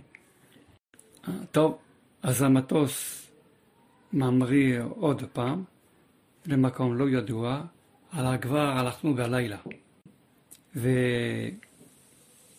והקרפרנית והסגן שלו, היה לי הזדמנות לדבר אחר כך, כן? אז אמרו לי, הפחד שהיה להם, זה שהיה לילה, והכיוון הזה לא מכירים בו כלום בכלל, ויש ערים, לא יודעים מה הגובה שלהם. אבל הגרמני היה לו כל התוכניות, והוא אמר להם כל הזמן מה לעשות. טוב, ברוך השם, אם אני פה הערב ואני מדבר איתכם, זה סימן שהכל היה בסדר. מגיעים בערך בשלוש בלילה באוגנדה. אוגנדה זה נמצא באפריקה, ממש במרכז. יש שם אגם שקוראים לו ויקטוריה, מלא תלמידים. וטוב, הגענו בערך שלוש בלילה, חיכינו עד שש, עד שמצאו סוף סוף אה, מדרגות מתאימות, למה זה היה מטוס חדש, איירבוס 310. היה גדול, ממש ענק, וטוב, מצאו סוף סוף מדרגות שהמתאים פחות או יותר לדלת ש... שמתאים למטוס ולרדת. טוב, יורדים ומכניסים אותנו ללובי של, ה... של השדה התעופה של האנטבה. זה, הטרמינל הזה ישן, למה עשו שדה התעופה החדש במקום אחר. זה היה ישן, שדרך אגב זה סולד בונה שבנה אותו, זה חברה ישראלית, ואנחנו נכנסים בתוך העולם, יש שמה כמה מחבלים שהיו במקום, שהיו, חיכו, חיכו אותנו, חיכו לנו. הם uh, נכנסים והיו שם מחבלים שהיו במקום ואמרו לנו להיכנס, היו כיסאות וכל אחד איפה שמצא מקום לשבת ישב. זה אנחנו כבר יום שני. רואים שזה דבר, המקום ישן, אה, מוזנח. אה, באמת שהקירות היו, רואים שהרבה זמן לא עשו צבע, זה ברור. כל אחד יושב, ואני יושב בקבוצה של, אה, קראו, אחד קראו לו דוד יצחק, והשני דוד, והיו כמה אנשים. אני התחברתי איתם, היינו ביחד, ישבנו ביחד, התחברנו ביחד. ישבנו, והיה לנו ביקור ראשון של אמין דדה. אז אמין דדה, מי שלא יודע, זה היה הנשיא של, של אוגנדה, שהוא לקח את, ה, את השלטון בכוח, והיה שולט שמה, והוא היה בן אדם, אפשר להגיד שזה בן אדם, לא, לא, הוא היה מאוד אכזרי, מאוד אכזרי. ועוד פעם, היינו במקום, בבנגזי, ולא קרה כלום, זה המזל שלנו, עם משוגע כזה של קדאפי, ופה עכשיו עוד יותר משוגע, זה המין דדה הזה, שהוא לא בעולם כבר הרבה שנים, ברוך השם. והוא מתחיל לדבר איתנו, שלום שלום, הוא אומר לנו, שלום, אני חבר שלכם, אני מקבל אתכם, אני אביא לכם מזרונים, אביא לכם לאכול, אל תדאגו. עכשיו צריך להבין את הצד השני, שצריך לכתוב מכתב, תכתבו מכתב, שאתם מבקשים מהממשלה שישחררו מחבלים שנמצאים בבית סוהר בארז, בצרפת ובגרמניה, כן? ואז נעשה החלפה, החלפה, החלפה נעשה בין החטופים למחבלים. טוב, דיבר דיבר, אחר כך הלך, שלום שלום, הלך. ובאמת אחרי, אחרי שעה או שעתיים הגיע איזה משאית והתחילו להוציא אה, סירים ואוכל. טוב, אז כמו שאתה הולך לסלף סריס, אז אתה לוקח בעצמך, אתה הולך, ונוזגים, אתה יודע, ככה, טוב, ישבנו, אכלנו, לא זוכר, זה היה איזה ביצה עין היה, לא זוכר שהיה לחם, טוב. יום שני, זה מה שהיה, הם גם התחילו המחבלים להתארגן, ראו מה המקום, מה... הלילה של יום שני היה שקט. יום שלישי, המחאים ראו שיש קצת הפרעות בגלל שהיו תינוקות וילדים שבוכים כל הזמן. אומרים שזה לא רצוי במתח שיש וזה רק יפריע. החליטו לשחרר 47 נוסעים. מבוגרים, תינוקות ואימהות, שילכו מפה. ובאמת ככה היה, שלחו אותם. היה בערך קרוב לצהריים, אז uh, הביאו שולחן קטן, והביאו את השקיות שהיו במטוס עם המסמכים, ובמקביל שמענו רעש, רעש שעשו בקיר השמאלי, גובה בערך מטר ועשר, לא יותר מזה, בום בום בום, שברו, ועכשיו רואים שהגרמני והגרמניה מוצאים את המסמכים ועושים ערימה בצד ימין דרכונים ישראלים, צד שמאל, כל השאר. ומתחיל לקרוא, התחילו לקרוא שמות, ואמרו כל מי שאנחנו שואלים, ייקח את המזוודה, החפצים שלו וילך לצד שני. פה בחור, תעברו לצד שני. טוב, התחילו לקרוא, לקרוא, לקרוא. סיימו. ואני שומע במיקרופון, היה להם אה, כזה, השם שלי, נחום דן. אני פעם הראשונה לא מגיב, אני לא בטוח שזה... חזרו, מי זה נחום דן? אז טוב, קמתי, באתי עליהם, היו בכניסה, כן, אז אתה? אמרו לי, יש דרכון צרפתי, אבל איפה הדרכון שלך הישראלי? אמרתי להם, אני אזרח צרפתי, יש לי דרכון צרפתי, התעודת זהות, נכון שזה ישראלי, אבל זה לא, אני לא תושב ישראלי, לא, לא אזרח ישראלי, אני לא יכול לקבל uh, דרכון ישראלי. אתה שקרן, איפה שמת את זה? אמרתי, אני מסביר שאני אומר את האמת, אני, אין לי דרכון ישראלי. טוב, טוב, בוא לפה, משכו אותי בצד, היו כמו כל מיני קופסאות, נתנו לי דף, אמרו לי, תכתוב מה עשית בארץ. מה אני אכתוב? מה אני אכתוב? טוב, אז מה אמרתי? שהייתי בקיבוץ ב-73, הייתי בארץ, הייתי מתנדב במלחמת יום הכיפורים, והיה טרקטור, בארבע בבוקר לוקחים אותנו לפרדס, והיינו כותבים את הפירות, אשכוליות זה היה בזמנו, היה לנו תרמיל, ממלאים אותו, אני יורד ושופך בארגז שהיה, מתאפס וכותב וככה. וטוב, כתבתי כמה שורות. אחרי שעה בערך, סיימת? אמרתי, מה שיש להגיד, כן. טוב, אז עכשיו לוקחים אותי. אז רק איך אמרתי לכם שהיו מחבלים במקום. עכשיו היה אחד שהיה הבוס שלהם, קראו לו ז'ורש, והיו עוד כמה.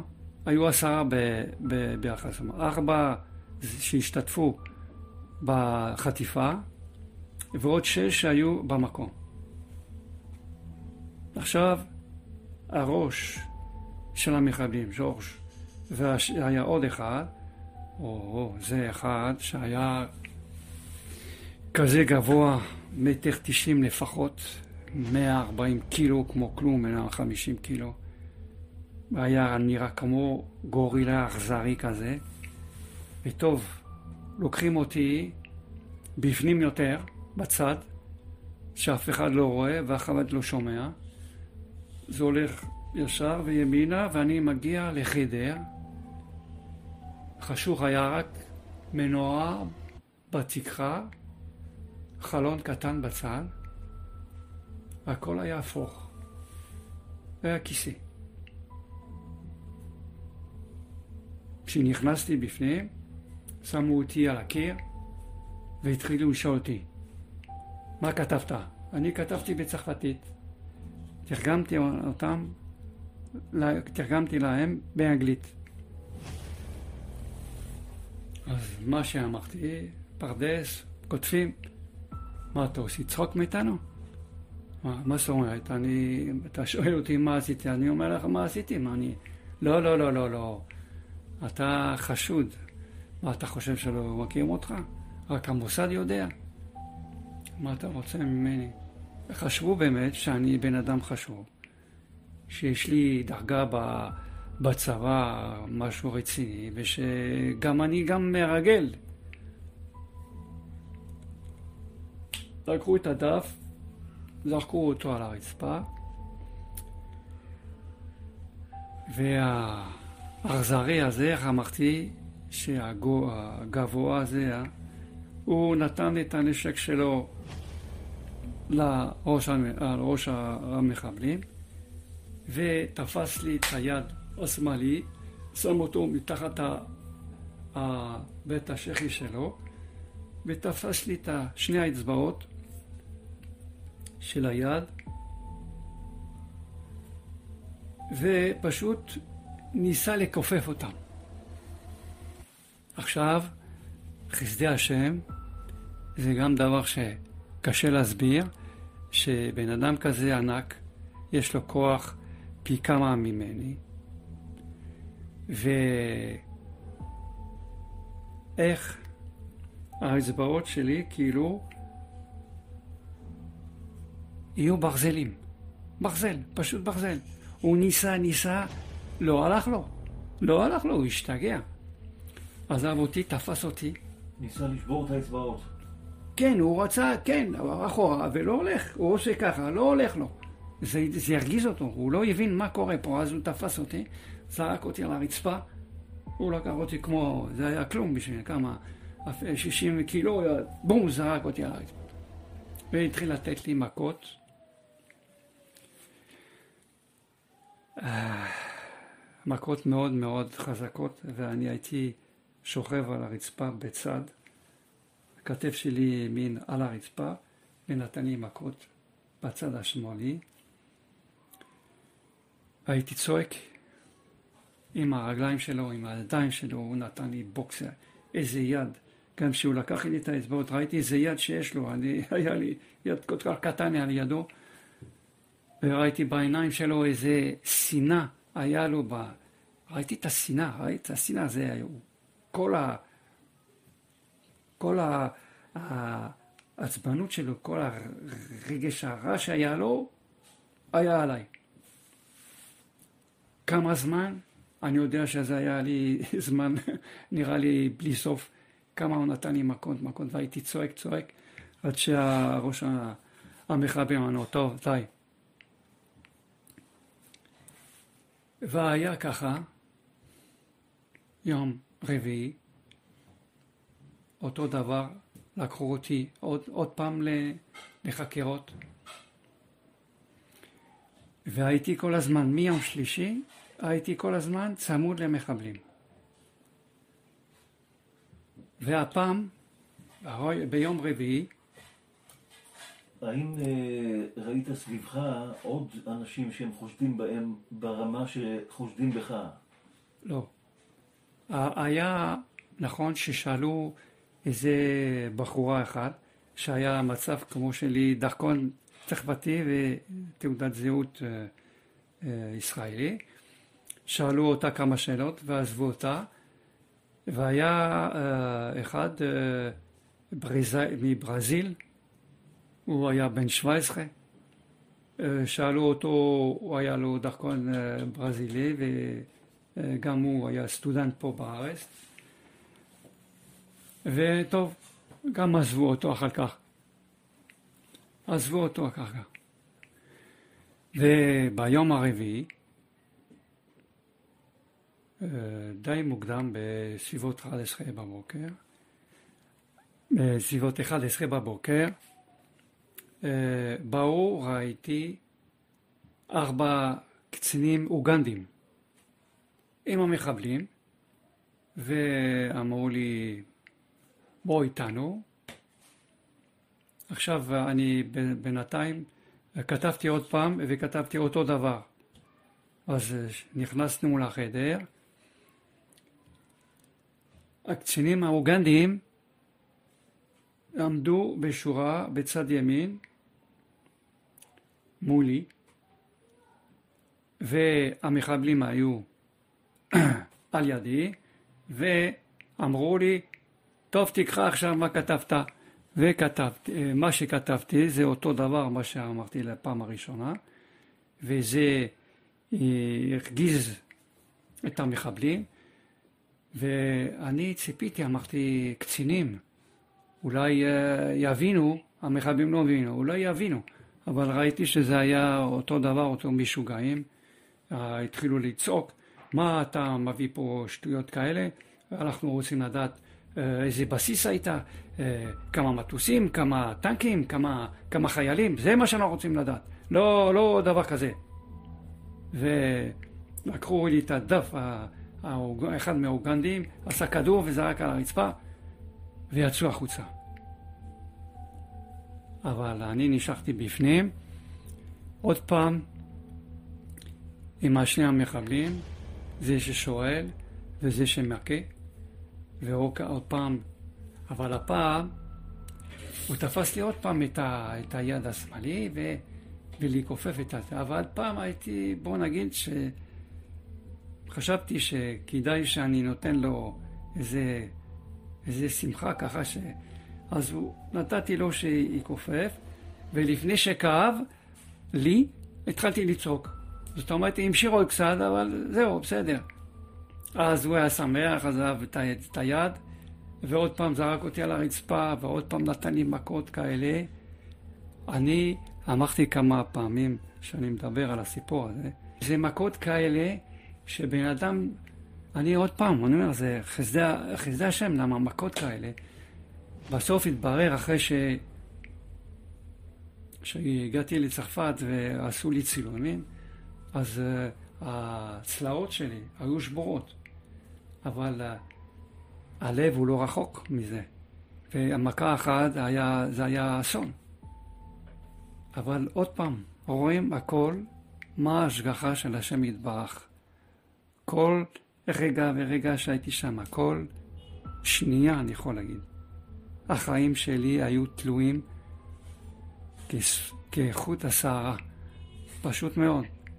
טעות אחד, זה היה הסוף שלי. אבל כל דבר ודבר, מה שהשם שם לי בפה, זה מה שאמרתי, וכל תנועה וכל מה, מה שעשיתי, הוא עושה הכל. בקיצור, אחרי שכל המכות האלה, ושהז'ורג' הראש המחבלים אמר, טוב, תפסיק, הביאו את הכיסא שהיה שם, אני ישבתי על הרצפה. איזה רגע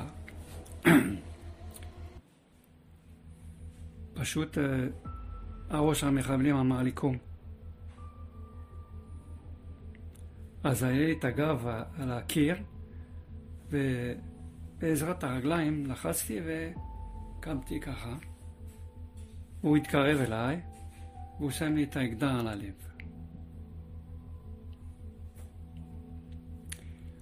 לא פחות ולא יותר, היה לי עז פנים להזיז לו את האקדח ככה. הסתכלתי עליו בעיניים, והוא הסתכל עליי והוא אמר לי, אה? זאת אומרת, אני יכול להרוג אותך מתי שאני רוצה. אבל היה לי את האומץ הזה. עכשיו, איך זה דבר כזה?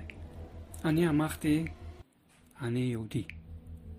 אז אני, נכון שיש לו את האקדח, נכון שהוא יכול להרוג אותי, אבל אני יהודי. אני לא צריך לפחד. זה מה שנתן לי את הכוח לעשות את התנועה הזאתי, להזיז לו את האקדח. אמר לי עכשיו, ניתן לך ההזדמנות האחרון. הצ'אנס האחרון, נתן לי כמה דפים, שמתי את זה על הכיסא, ישבתי על הרצפה וכתבתי מה אני אכתוב. טוב, נכון שה... שהייתי פה בהתחלה, אז uh, עבדתי בתעשייה אווירית.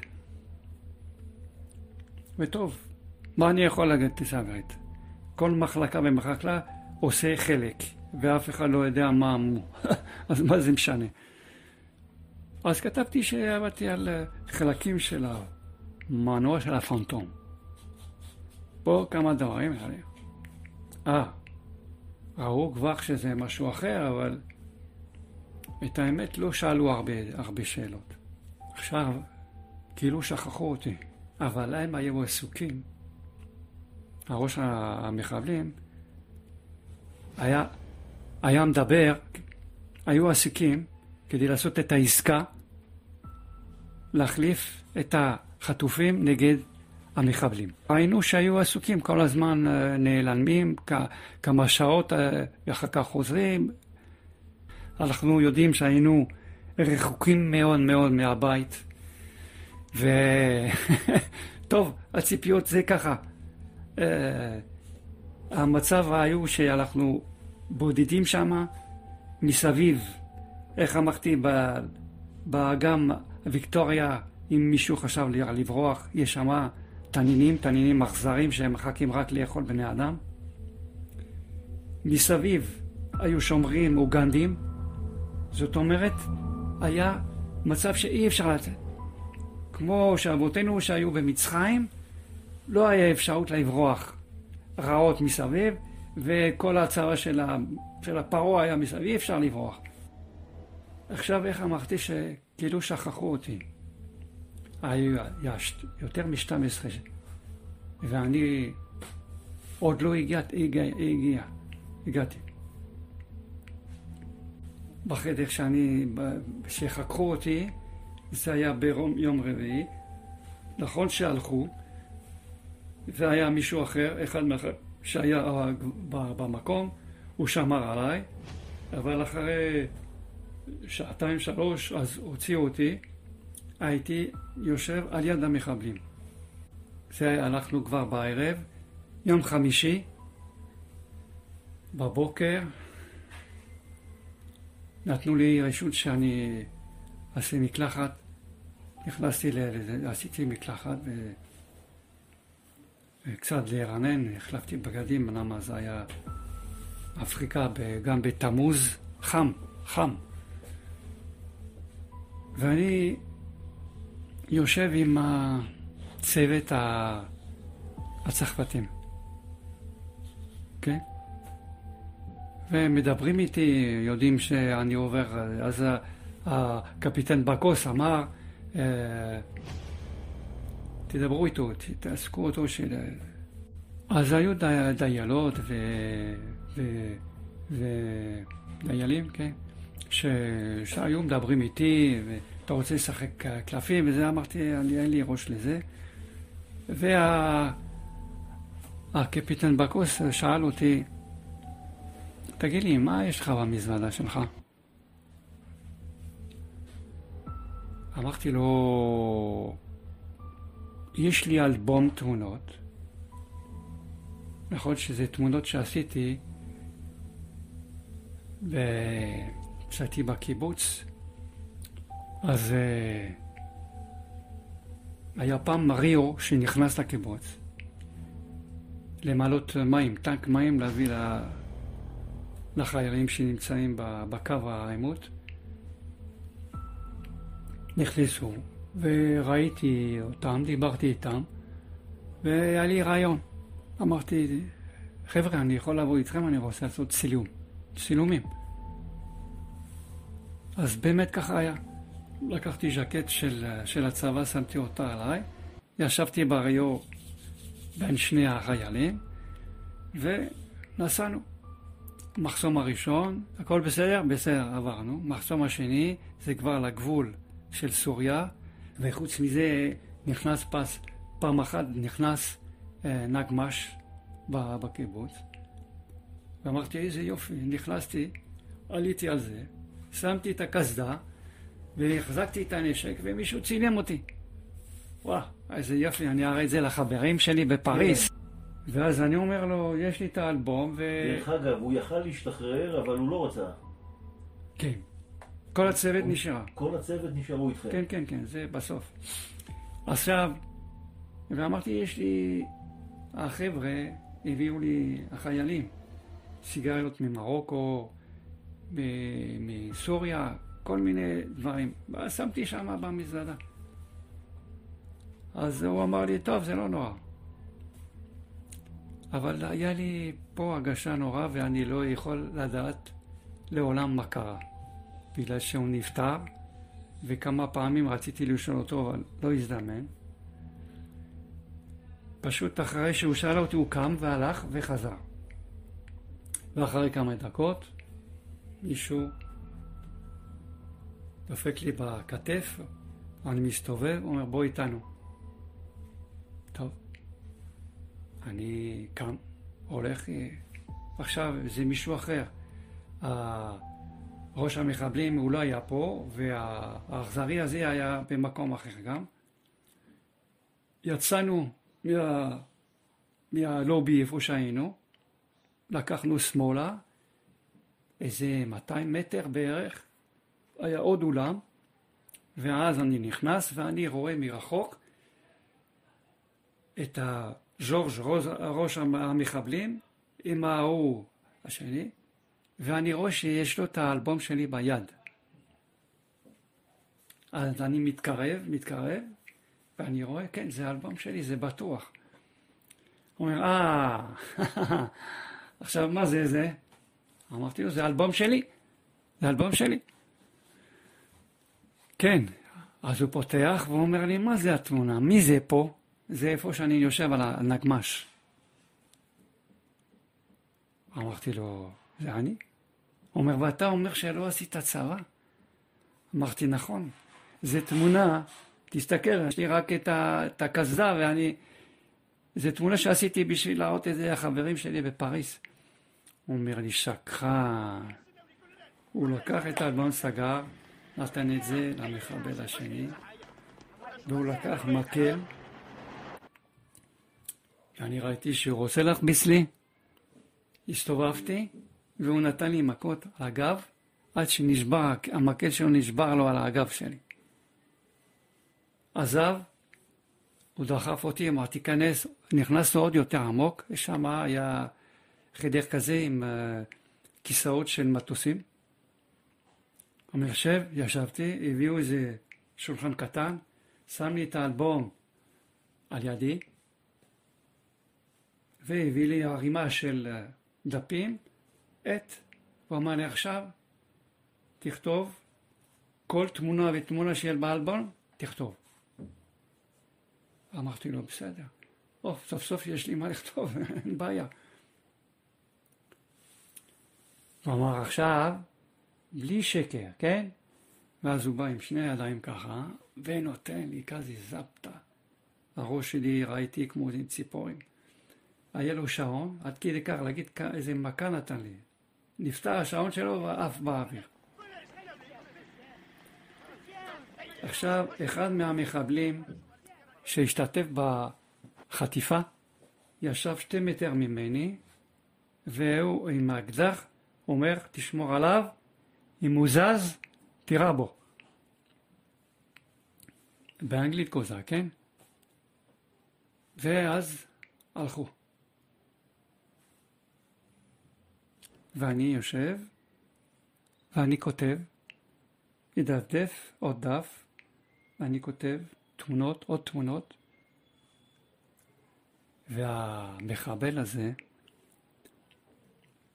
הוא מאוד עייף. אני גם הייתי מאוד עייף. אבל אני, זה עניין של אה, בן אדם שמסכנה, אז יש לו כוחות יתרה. והוא מסתכל עליי, ואני מסתכל עליו, ואני עושה לו כאילו אני יושן, סוגר את העיניים, הוא סוגר את העיניים, והופ, נרדם. היה לי שקט, ואז המשכתי לכתוב, לכתוב, לכתוב. ואז עובר 12 בלילה, וכבר מהבוקר לא ראו אותי. אז כל, כל החטופים שהיו בעולם רחוק ממני, לא רצו לישון, לא רצו לאכול, אמרו, עד שלא נראה את נחום, לא רוצים לישון ולא רוצים לאכול. עשו הפגנה. סיפרו לי את זה אחר כך, כן? בינתיים אני, איך אמרתי, אני כותב, ואני שומע צעדים, אבל אני מבין שיש כמה אנשים. לא אחד או שתיים, יש יותר. טוב. הם מגיעים, ואני רואה אותם. אה, אה, מה אתה נרדם? הוא אומר לו על זה. או, התעורר. תזהר. ויש לו, ראש, ראש המחבלים, בקבוק שמפניה ביד. והוא אומר לו, לשומר שלי, אומר לו, קח, שתה. אומר, מה, לכבוד מה? הצלחנו. ישראל מסכימה לעשות החלפה עם החטופים והמחבלים שלנו. וואו, וואו, שאתה בכיף. עכשיו, כל האנשים שבאו, איך אמרתי שהיו הרבה אנשים באו, אחד מהבנים של המנדדה, בן 20 בערך, ישב על יד השומר ששומר אותי, יש לו גם אקדח. עכשיו, לפני שעוצים הראש המחבלים, מי שהיה איתו עוד, הוא אומר, זהר לא לישון. ועוד פעם, אם הוא זז, לראות בו.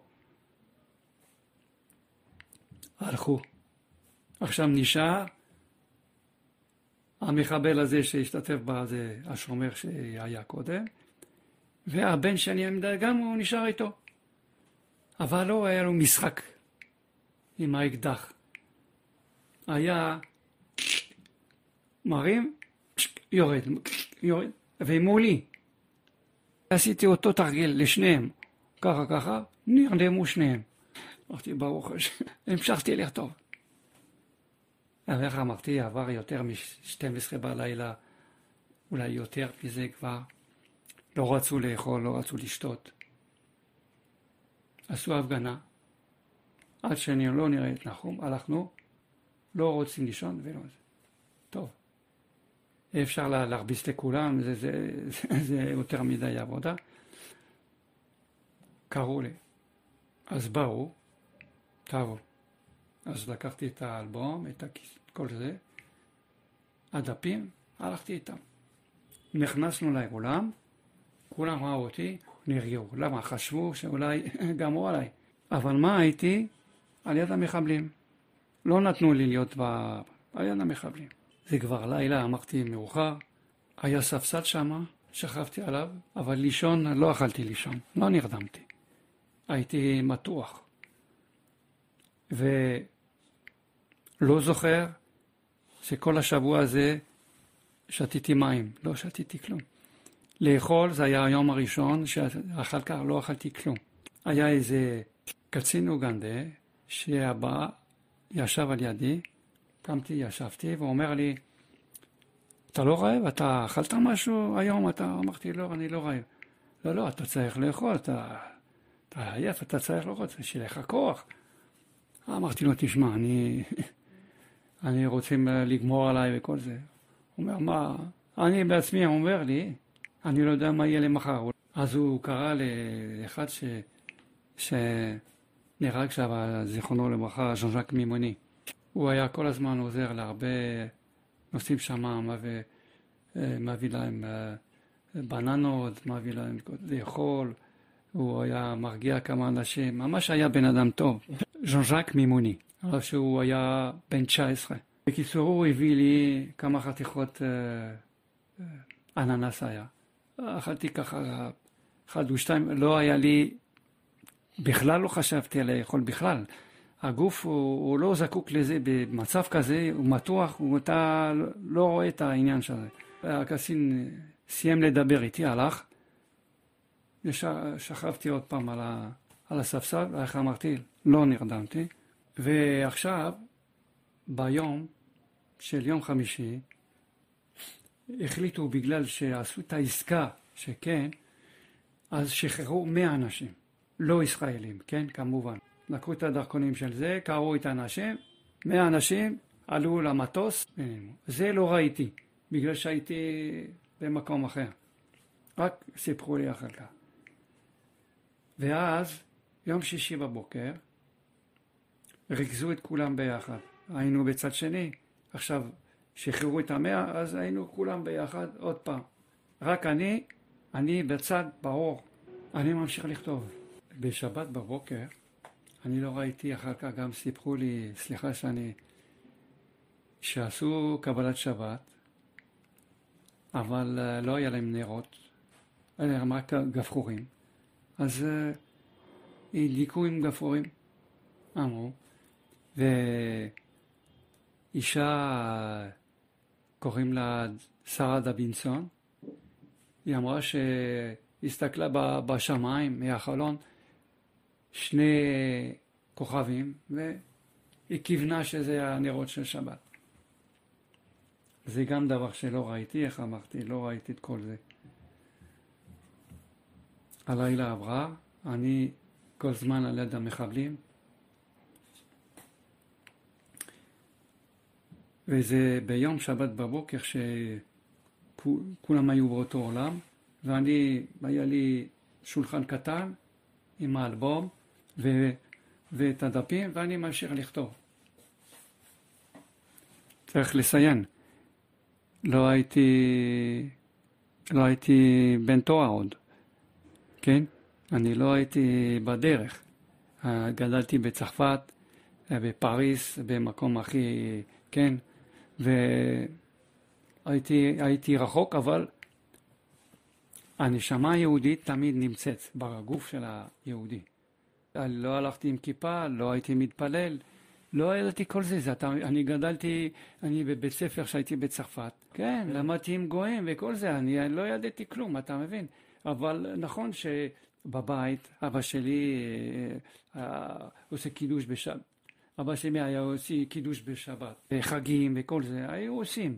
אבל זה ככה בקטן, כן? זה, זה לא, לא לשכוח שאנחנו יהודים. וואלה, זה ככה.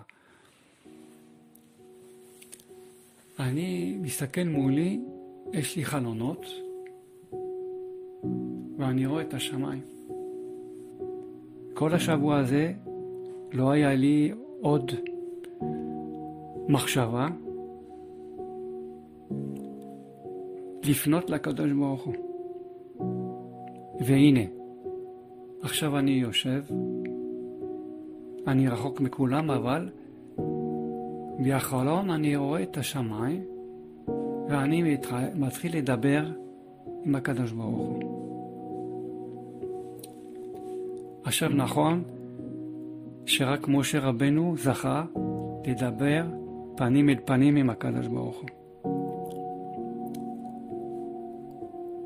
אנחנו, איך מקבלים את התשובה של הקדוש ברוך הוא? ככה, ביקשתי ממנו, אמרתי לו, ריבונו של עולם, אני, אין לי כוח יותר, ואני מתחנן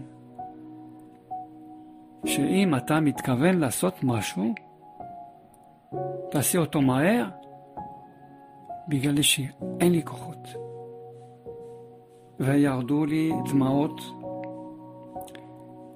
דמעות שהיו חמות, ממש הרגשתי אותם יורדים על הלחי שלי ועד שנפלו על הרצפה.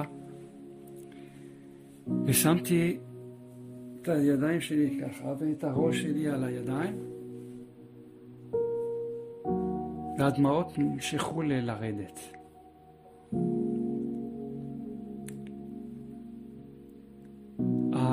המחבל הזה, הגורילה האכזרי הזה, הוא היה שומר עליי. אז הוא בא, נתן לי על הכתף, הרמתי את הראש, הוא ראה שיש לי דמעות, הוא אומר לי, מה יש לך? אמרתי לו, שום דבר. הוא אמר לי, סיימת? אמרתי לו, עוד לא. הוא אמר לי, לא חשוב. הוא סגר את האלבום שלי ואמר לי, קום, לך עם כולם. איך יהודי שמדבר עם הקדוש ברוך הוא, הקדוש ברוך הוא שומע הכל. זה התשובה של הקדוש ברוך הוא. זה השחרור הזה. זה ממש היה מהר.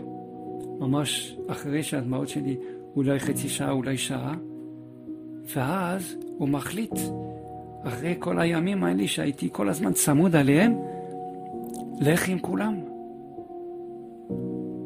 ואז אני קם, אני קם והולך עם כולם. אחד מהזה אומר לי, בוא, בוא, בוא נעשה חצי מזרון שנינו. אז הייתי על ידו. וזה כבר היה, איך אמרתי, זה היה כבר חמש, אחר כך זה היה כבר לילה. כמובן, שכבתי אבל לא אכלתי לישון. ממש שחור גם, יש בחוץ אפילו הירח לא הייתה, היה שחור מוחלט ורק האולם היה עם המאור. ופתאום אני שומע שלוש יריות. ואז אני, זהו. אני כמו אריה, כמו נמר. אני מרגיש כוחות כאלה שבן אדם בעצמו לא יודע שיש לו כזה אפשרות. קמתי, ואיך אמרתי, כוח כזה, הצלחתי לקפוץ, עשיתי קפיצה כזאת, אני לא, לא יודע איך עשיתי. זה דבר מעל הטבע. הגעתי לפינת קיר. הסתובבתי, ואז עשיתי את הקפיצה הזאתי, ואני מול ה- הדל, הכניסה, ומה אני רואה? אני רואה שראש המח- המחבלים, הז'ורג' הזה, יש לו את הקלשניקוב ככה, עליו ככה, כן? ויש לו סיגריה בפה. עכשיו הוא לקח את הגפרורים, והוא רצה להדליק את ה... להדליק בשביל לעשן. אבל הוא שמע את היריות. אז הוא עזב את הכל, ושם את האצבע על ההדק, ואז זה מעניין. הוא שמע. הוא היה יותר קרוב ממני עוד. איך ששמעתי, אני הספקתי לקום, לעשות את הקפיצה ולהסתובב, ואז אני רואה שהוא רוצה להדליק את הסיגריה. אז הוא שם את היד על ההדק, את האצבע, והוא כבר מת. למה? יורים בו, אחרי השלוש היריות פתאום זה מלחמה. מתחילים לירות בכל העולם, מהמותן, ככה, כל חייל שנכנס ככה, אז יריות לראות, זה שבע דקות, זהו. ברגע שאני שמעתי את הרעיון ואני רואה זה, אני הבנתי, זה רק, רק החיילים שלנו. רק צה"ל שהגיע, לא היה לי מחשבות אחרת. לא אמריקאים, לא כלום, רק ישראל. ואז אני רואה שיורים בו, וכל כדור שהוא מקבל, הוא מקבל את זה בבטן שלו, והוא הולך אחורה, ואיך הוא הולך אחורה, הוא יורה בקטירה, בגלל שהאצבע שלו נתפס. נתפס בהדק, ואז הוא הולך אחורה, ועד שהוא נופל, טוב, הוא היה, איך אמרתי, מת. ואז אה, יורים, אני אמרתי, בשבע דקות זה הולך. זה היה ריח, ואני שומע כדורים שג'ים עוברים על יד הראש, כולם שכבו. אני עמדתי, ואני הסתכלתי וראיתי הכל. בא אליי אחד, כהן, פסקו כהן, זיכרונו לברכה. הוא הגיע אליי, הוא, היה על ידי ככה, ופתאום הוא אומר, אוי, איפה הילדים שלי? היה לו בן ובת. הוא עשה צעד אחד, נפל. להגיד לך כמה הכדורים עברו על ידי, וחסדי השם לא פגעו, וזה היה נוגע בקירות. זו שחיקה מיוחדת, זה הדבר ש... זה נשאר לי בזיכרון. ואז הוא נופל, אני מתכופף ותופס אותו, לקרב עליי ואני רואה שהוא מלא דם. נפסק האש, אני רואה שחייל אחד רץ לכיווני, ואני ראיתי שיש רובה על הרצפה שאחד מהמכבים שנהרג, הוא אמר לי, תעזוב, נגעתי בנשק, הוא לא שווה. תם. אז זרקתי את זה. הוא אמר, רבותיי, התחילו להגיד, לצאת החוצה, תיקחו את הדברים שלכם החוצה. יש שם פז'ו ועוד טנדר, מי שקשה לו, שיעלה על זה, וכיוון ימינה למטוס. כולם יצאו, ואני נשכתי שם עוד. הייתי האחרון. החיילים אמרו לי, טוב, אתה פה, ת, תגיד לנו הגופות. מה שלנו, מה לא. אז התחלתי לבדוק. הלכתי לשני הגרמנים, היו באחד אחד על השני. לקחתי ככה בשערות את הראש וזעזבתי, בום, אמרתי זה מת, שלנו. אחר כך הלכתי לראש המחללים, את כל הגוף שלו, זה מה שהיה בפנים. זה משחק יש לו. עכשיו, ז'אן ז'אק מימוני, זיכרונו לברכה, זה הצעיר הזה שאמרתי, זה שלנו. גם בדיקתי אותו, הוא היה מלא... הוא היה יושן, וכשהוא שמע את היריות, הוא קם. באמצע היריות, אתה מבין, הוא קם. ונפתח ככה. והיה עידה בורג'וויץ', ככה זה פחות או יותר השם שלה, שאני אומר טוב. היא הייתה מול הדלת, וכנראה ביריות יכול להיות שכדור אחד נכנס לה בחזה וזה הרג אותה במקום מסכנה. ואז, זהו, ברגע שזה איתי, הביאו לונקה, עזרתי להם לשים את הפסקו כהן על האלונקה. אמרו, אמרו לי עכשיו, לך. יצאתי לכיוון הכניסה, לא בלחץ. לא חשבתי רגע באיזה מצב אני נמצא, באיזה סכנה, יכולים לבוא גנדים, וכל... לא חשבתי על כלום. לא חשבתי על כלום. אני רגוע, עושה הכל. איתם החיילים רגועים, שום דבר. אז עכשיו אני הולך לכיוון הצייה, אני רציתי לקחת את החפצים שלי, החייל אחד אמר לי, תעזוב, לך, ואל תרוץ. עכשיו חשבתי, אחר כך, למה לא תרוץ? גם כשיש חושר, מספיק משהו שבבן אדם שקצת מבריק, הוא אור שבא, אם הוא זז מהר אז הוא יראה קו, אבל אם הוא הולך לאט, זה, אין, אין, זה דבר יותר דיסקרטי. נראה אומר, תלך לכיוון, אתה תראה את המטוס כבר. איזה 500 מטר בערך היה שם. אבל מה שמעניין פה, רבותיי, שלהגיד, הרקולס זה מטוס שיש לו ארבע מנועים ועושים הרבה רעש. ולא שמענו כלום. עיניים לא יראו, אוזניים לא ישמעו, אז תראו מה זה. אני אומר לכם, זה דבר פלא, בגלל שהשם יתברך סתם את האוזניים, אף אחד לא שמע, גם שהיו במגדל הפיקוח, לא הבינו שום דבר, אז אני הולך, הולך, ממשיך ללכת, ובאמת אני רואה את המטוס, הדלת האחורית של ההרקולס פתוח, יש אור. ויש חייל אחד שסופר. כמה שידוע לי זה היינו 104, 105, אז סופר 101, 102, 3, חסר אחד. וכן, מי זה היה? האישה דורה בלוך, זיכרונה לברכה, שבזמן אה, שהיינו שם היא אכלה חתיכת בשר ונתקלה בגרון, ולקחו אותה בקמפלה לבית חולים, טיפלו בה, היא הייתה בריאה, בסדר גמור, הכל היה בסדר. הייתי לה להרקולס, סגרו את הדלת, והמטוס מתחיל לזוז.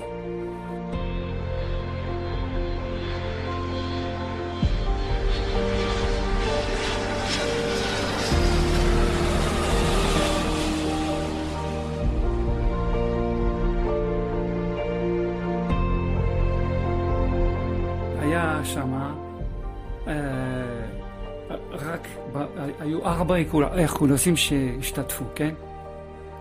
אז אה, היו חיילים שבאו עם, עם ציוד, זאת אומרת, אה, היה ג'יפ והיה טנדר פז'ו וכל זה. היו במקום אחר, והנוסעים היינו לבד, כולם, כל החטופים היינו באותו מטוס. רק מה, הפצועים והנפטרים היו איתנו. עכשיו, נכנסתי בתוך הזה והגעתי וראיתי ראיתי גופות. ואמרו לי, זה יוני. זה מעניין, בגלל שאני לא מכיר אותו. וכאילו, כי כן אני מכיר אותו. זה היה משהו מעניין. המטוס שלנו המריא הראשון, אחר כך כל החיילים, אחר כך שפיצצו את כל המטוסים של הביגים שהיה לאמין דדה, כדי שלא יהיה חשש שיבוא, כן, לתקוף אותנו. פיצצו הכל, בקיצור, הכל עלה באש, ואנחנו מתרחקים, ואחרי 20 דקות של טיסה, אנחנו נחתים בקניה, נערובי. כשהגענו לנרובי, הורידו את הגופות והפצועים, היה שם במקום בית חולים שדה, מילאו את הטנקים, היה שותף, אה, שיתפו אותנו הקניון, הקניה איתנו, וטוב, עוד פעם המטוס ממריא ועולה באוויר, וטוב, מתחילים לראות אה, חיוכים של האנוסים שם כבר, והצרפתים, הצוות, שלא רצו לעזוב אותנו, היו איתנו, והיו ממש, אה, אמרו, זה, זה, דבר, זה, זה, זה, זה נס כזה שהם לא מבינים איך, זה, זה דבר גדול, באמת, כל הכבוד לעם ישראל, זה, זה דבר נפלא. התחושות שלי, זהו, זה רואים את, ה, רואים את, ה, את הגאולה, רואים את התשובות של הקדוש ברוך הוא, של התפילות, של הדמעות, שאפילו של האדם חרב חדה מונחה בצווארו, לא יתייאש לבקש רחמים.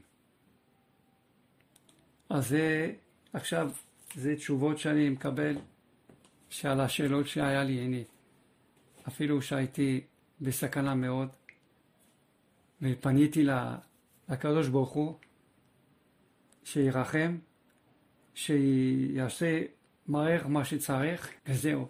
עכשיו, כשהגענו לארץ, כן, אז יש הרבה שאלות. הרבה שאלות, למה אני בעיניים חיוויתי את זה, ראיתי את הנס הזה, איך שהכדורים עפים על ידי ואני שומע את השחיקות ולא פגע לי כדור אחד. אז זה ניסים מנפלאות של השם יתברך. ושאני לאט לאט, זה לקח זמן, אבל תמיד רציתי להתקרב לקדוש ברוך הוא. והנה, פעם אחת נסעתי, ב... הייתי גר בכפר סבא, נסעתי, זה היה מוצאי שבת, בכביש הראשי, ויצמן, ומישהו עושה אחורה, עושה לי סימנים. בואו. אני הסתכלתי במראה, ראיתי אותו אמריקאי כזה, בויק, אמרתי, אני לא מכיר. נסעתי, המשכתי לנסוע, והוא ממשיך לעשות לי סימנים. אשתי אומרת לי, תשמע, זה בן אדם שרוצה לראות, לדבר איתך. לא...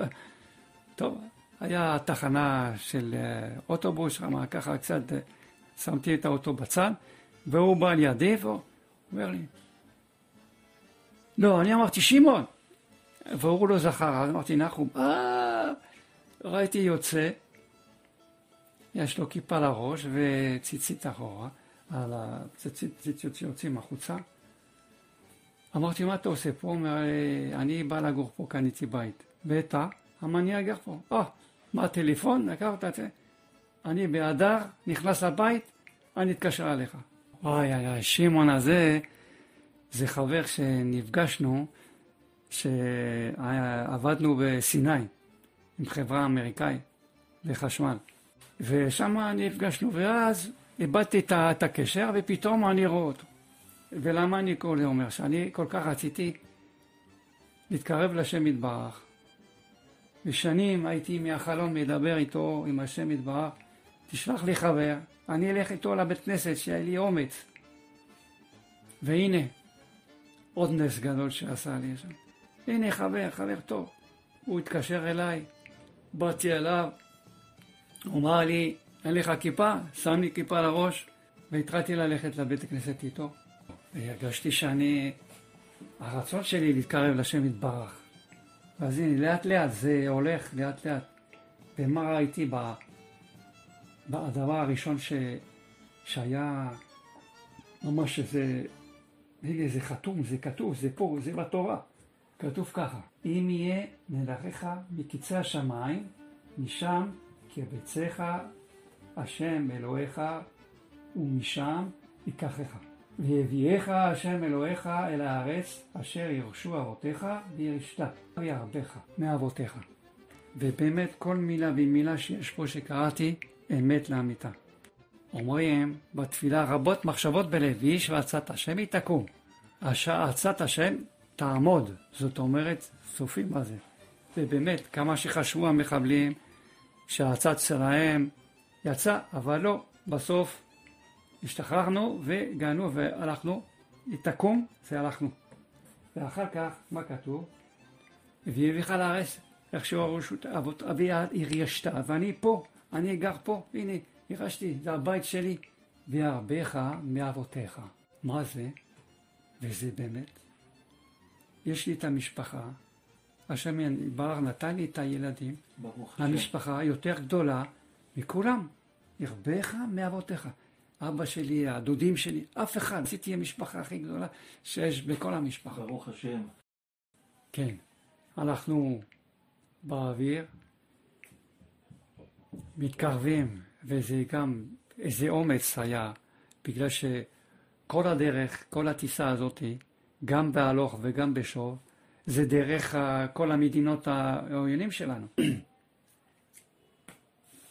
פעם אחת דיברתי ברדיו, בשידור ישיר, ועלתה אישה בשידור אחרי שסיפרתי, היו שאלות, אז היא אמרה לי, אני קרובה של, ה... של אשתו של בבא סאלי. אז היא אמרה לי, אתה יודע מה, מה היה עם בבא סאלי? אמרתי, "ב- ב- בתקופה הזאת שהוא התפלל וכל זה, אמרתי, אני לא, לא, לא יודע. אז היא סיפרה, היא אמרה ככה, זה אשתו שבבא סאלי מספרת לו, אף אחד לא ידע רק היא. היא אומרת שהבבא סאלי היה בחדר סגור, ואשתו שמעה אותה בוכה. היא ש- היא שומעת בכי. אז היא הלכה, דופק בדלת, מה אתה בוכה? למה קרה? והיא רואה שלולית על הרצפה. מה, מה עכשיו? מאיפה המים האלה? זה? מהדמעות סאלי שהוא ספח, זה עשה כתם.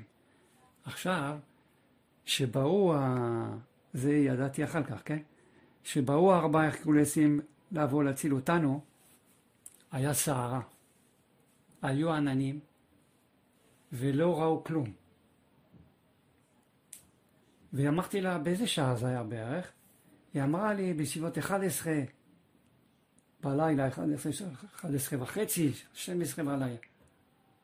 אז קשרתי את זה, למה? באותו רגע נפתחו העננים והיה חור, ושהמטוסים הגיעו בדיוק למקום. איפה שצריך לעשות, בדיוק ל, ל, ל, לשדה התעופה של ה... ראו את ה... בדיוק למקום. עכשיו, איך? זה היה בלילה, אבל היו אורות זה, אחר כך חיבור, אבל לא משנה, זה, זה עוד...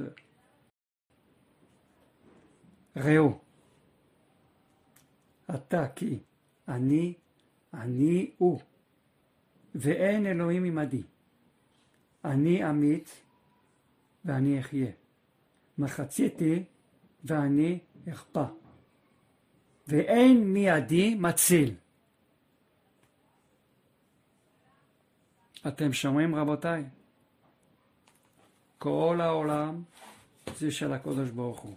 כל מה שיש בעולם, כל מה שהולך, מה יהיה, זה עולמו שלו, הוא עושה הכל.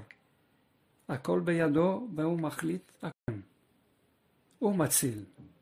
אז נכון, הוא שולח, יש לו שליחים, וברוך השם, הוא שלח אותם להצליח ולהוציא. זה היה פלא של פלא, בגלל שבדבר כזה אמרו שלפחות 25% ילכו מה, מהאנשים. למה זה אש בכל מקום, זה, זה קרב, וזה פלא. היה במקום. אז ז'אן ז'אק מימוני, זיכרונו לברכה, ובועד רוך, שנפטרו במקום. זה קורה. נפצע דוד יצחק, ונפצע פסקו כהן, אבל איבד הרבה, הרבה דם עד שהגענו לנאורובי, הוא כבר נפתח, לא היה לו מספיק דם. המפקד של המבצע, יונתן, זיכרונו לברכה, נתן, אבל יש לי הכי הרבה זה עם העורך דין עקיבא לקסר.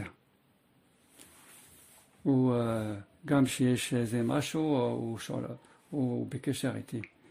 וטוב, היה לנו כנס אי אפשר לעשות כל שנה. עכשיו 45 שנה עברו. היה לנו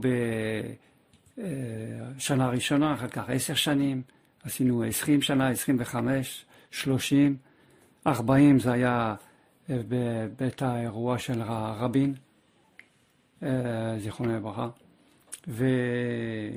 ועכשיו, אה, טוב, וחוץ מזה, כתבות אה, טלוויזיות מחוץ לארץ שבאו, הרבה, זה, זה, זה ה-BBC והארטה, ו... ו... ופה בארץ עשו, וגם הזמינו אותי באוניברסיטת אריאל. הרוסים עשו גם כתבה, ובגרמניה, טוב, זה, זה עבר בהרבה מקומות. זה היה שמונה ימים. Uh, החלטה, כולם רואים לפי מה, ש... מה שמתפרסם בחדשות כל פעם, וזה זה, זה נכון שזו החלטה מאוד קשה, מאוד מאוד קשה. ורבין פה, באמת הוא אמר ש... אם יהיו 25 אה, אנשים אה, שהוא יתפטר מהממשלה. זה אחריות, הוא, הוא, הוא היה ממש... והיה לחץ. אה, בגין, זיכרונו לברכה, הוא לחץ מאוד שהוא אומר בעד זה. פרס, שמעון פרס, הוא גם היה בעד זה. ואז טוב, ההחלטה נפלה ש, שאפילו גם זה היה ככה אומרים שאפילו הארבע הרקולסים היו באוויר, ולא הייתה החלטה סופית. אנחנו רוצים להודות לנחום דהן, שהיה אחד החטופים המרכזיים. שלום פרס, שאריין אותי, ושעכשיו יפיץ את זה בתחנה. כל אחד והסיפור שלו. תודה רבה לך גם על הרעיון הזה, לזכות את הרבים, לשמוע ניסים נפלאות שהשם יתברך עושה כל דור ודור, ומה הנס שעושה לעם ישראל הוא לא נשכח לעולם. נחום, תודה רבה לך, ובעזרת השם חיים טובים וארוכים להשתמע. בחצי הלילה הם קמו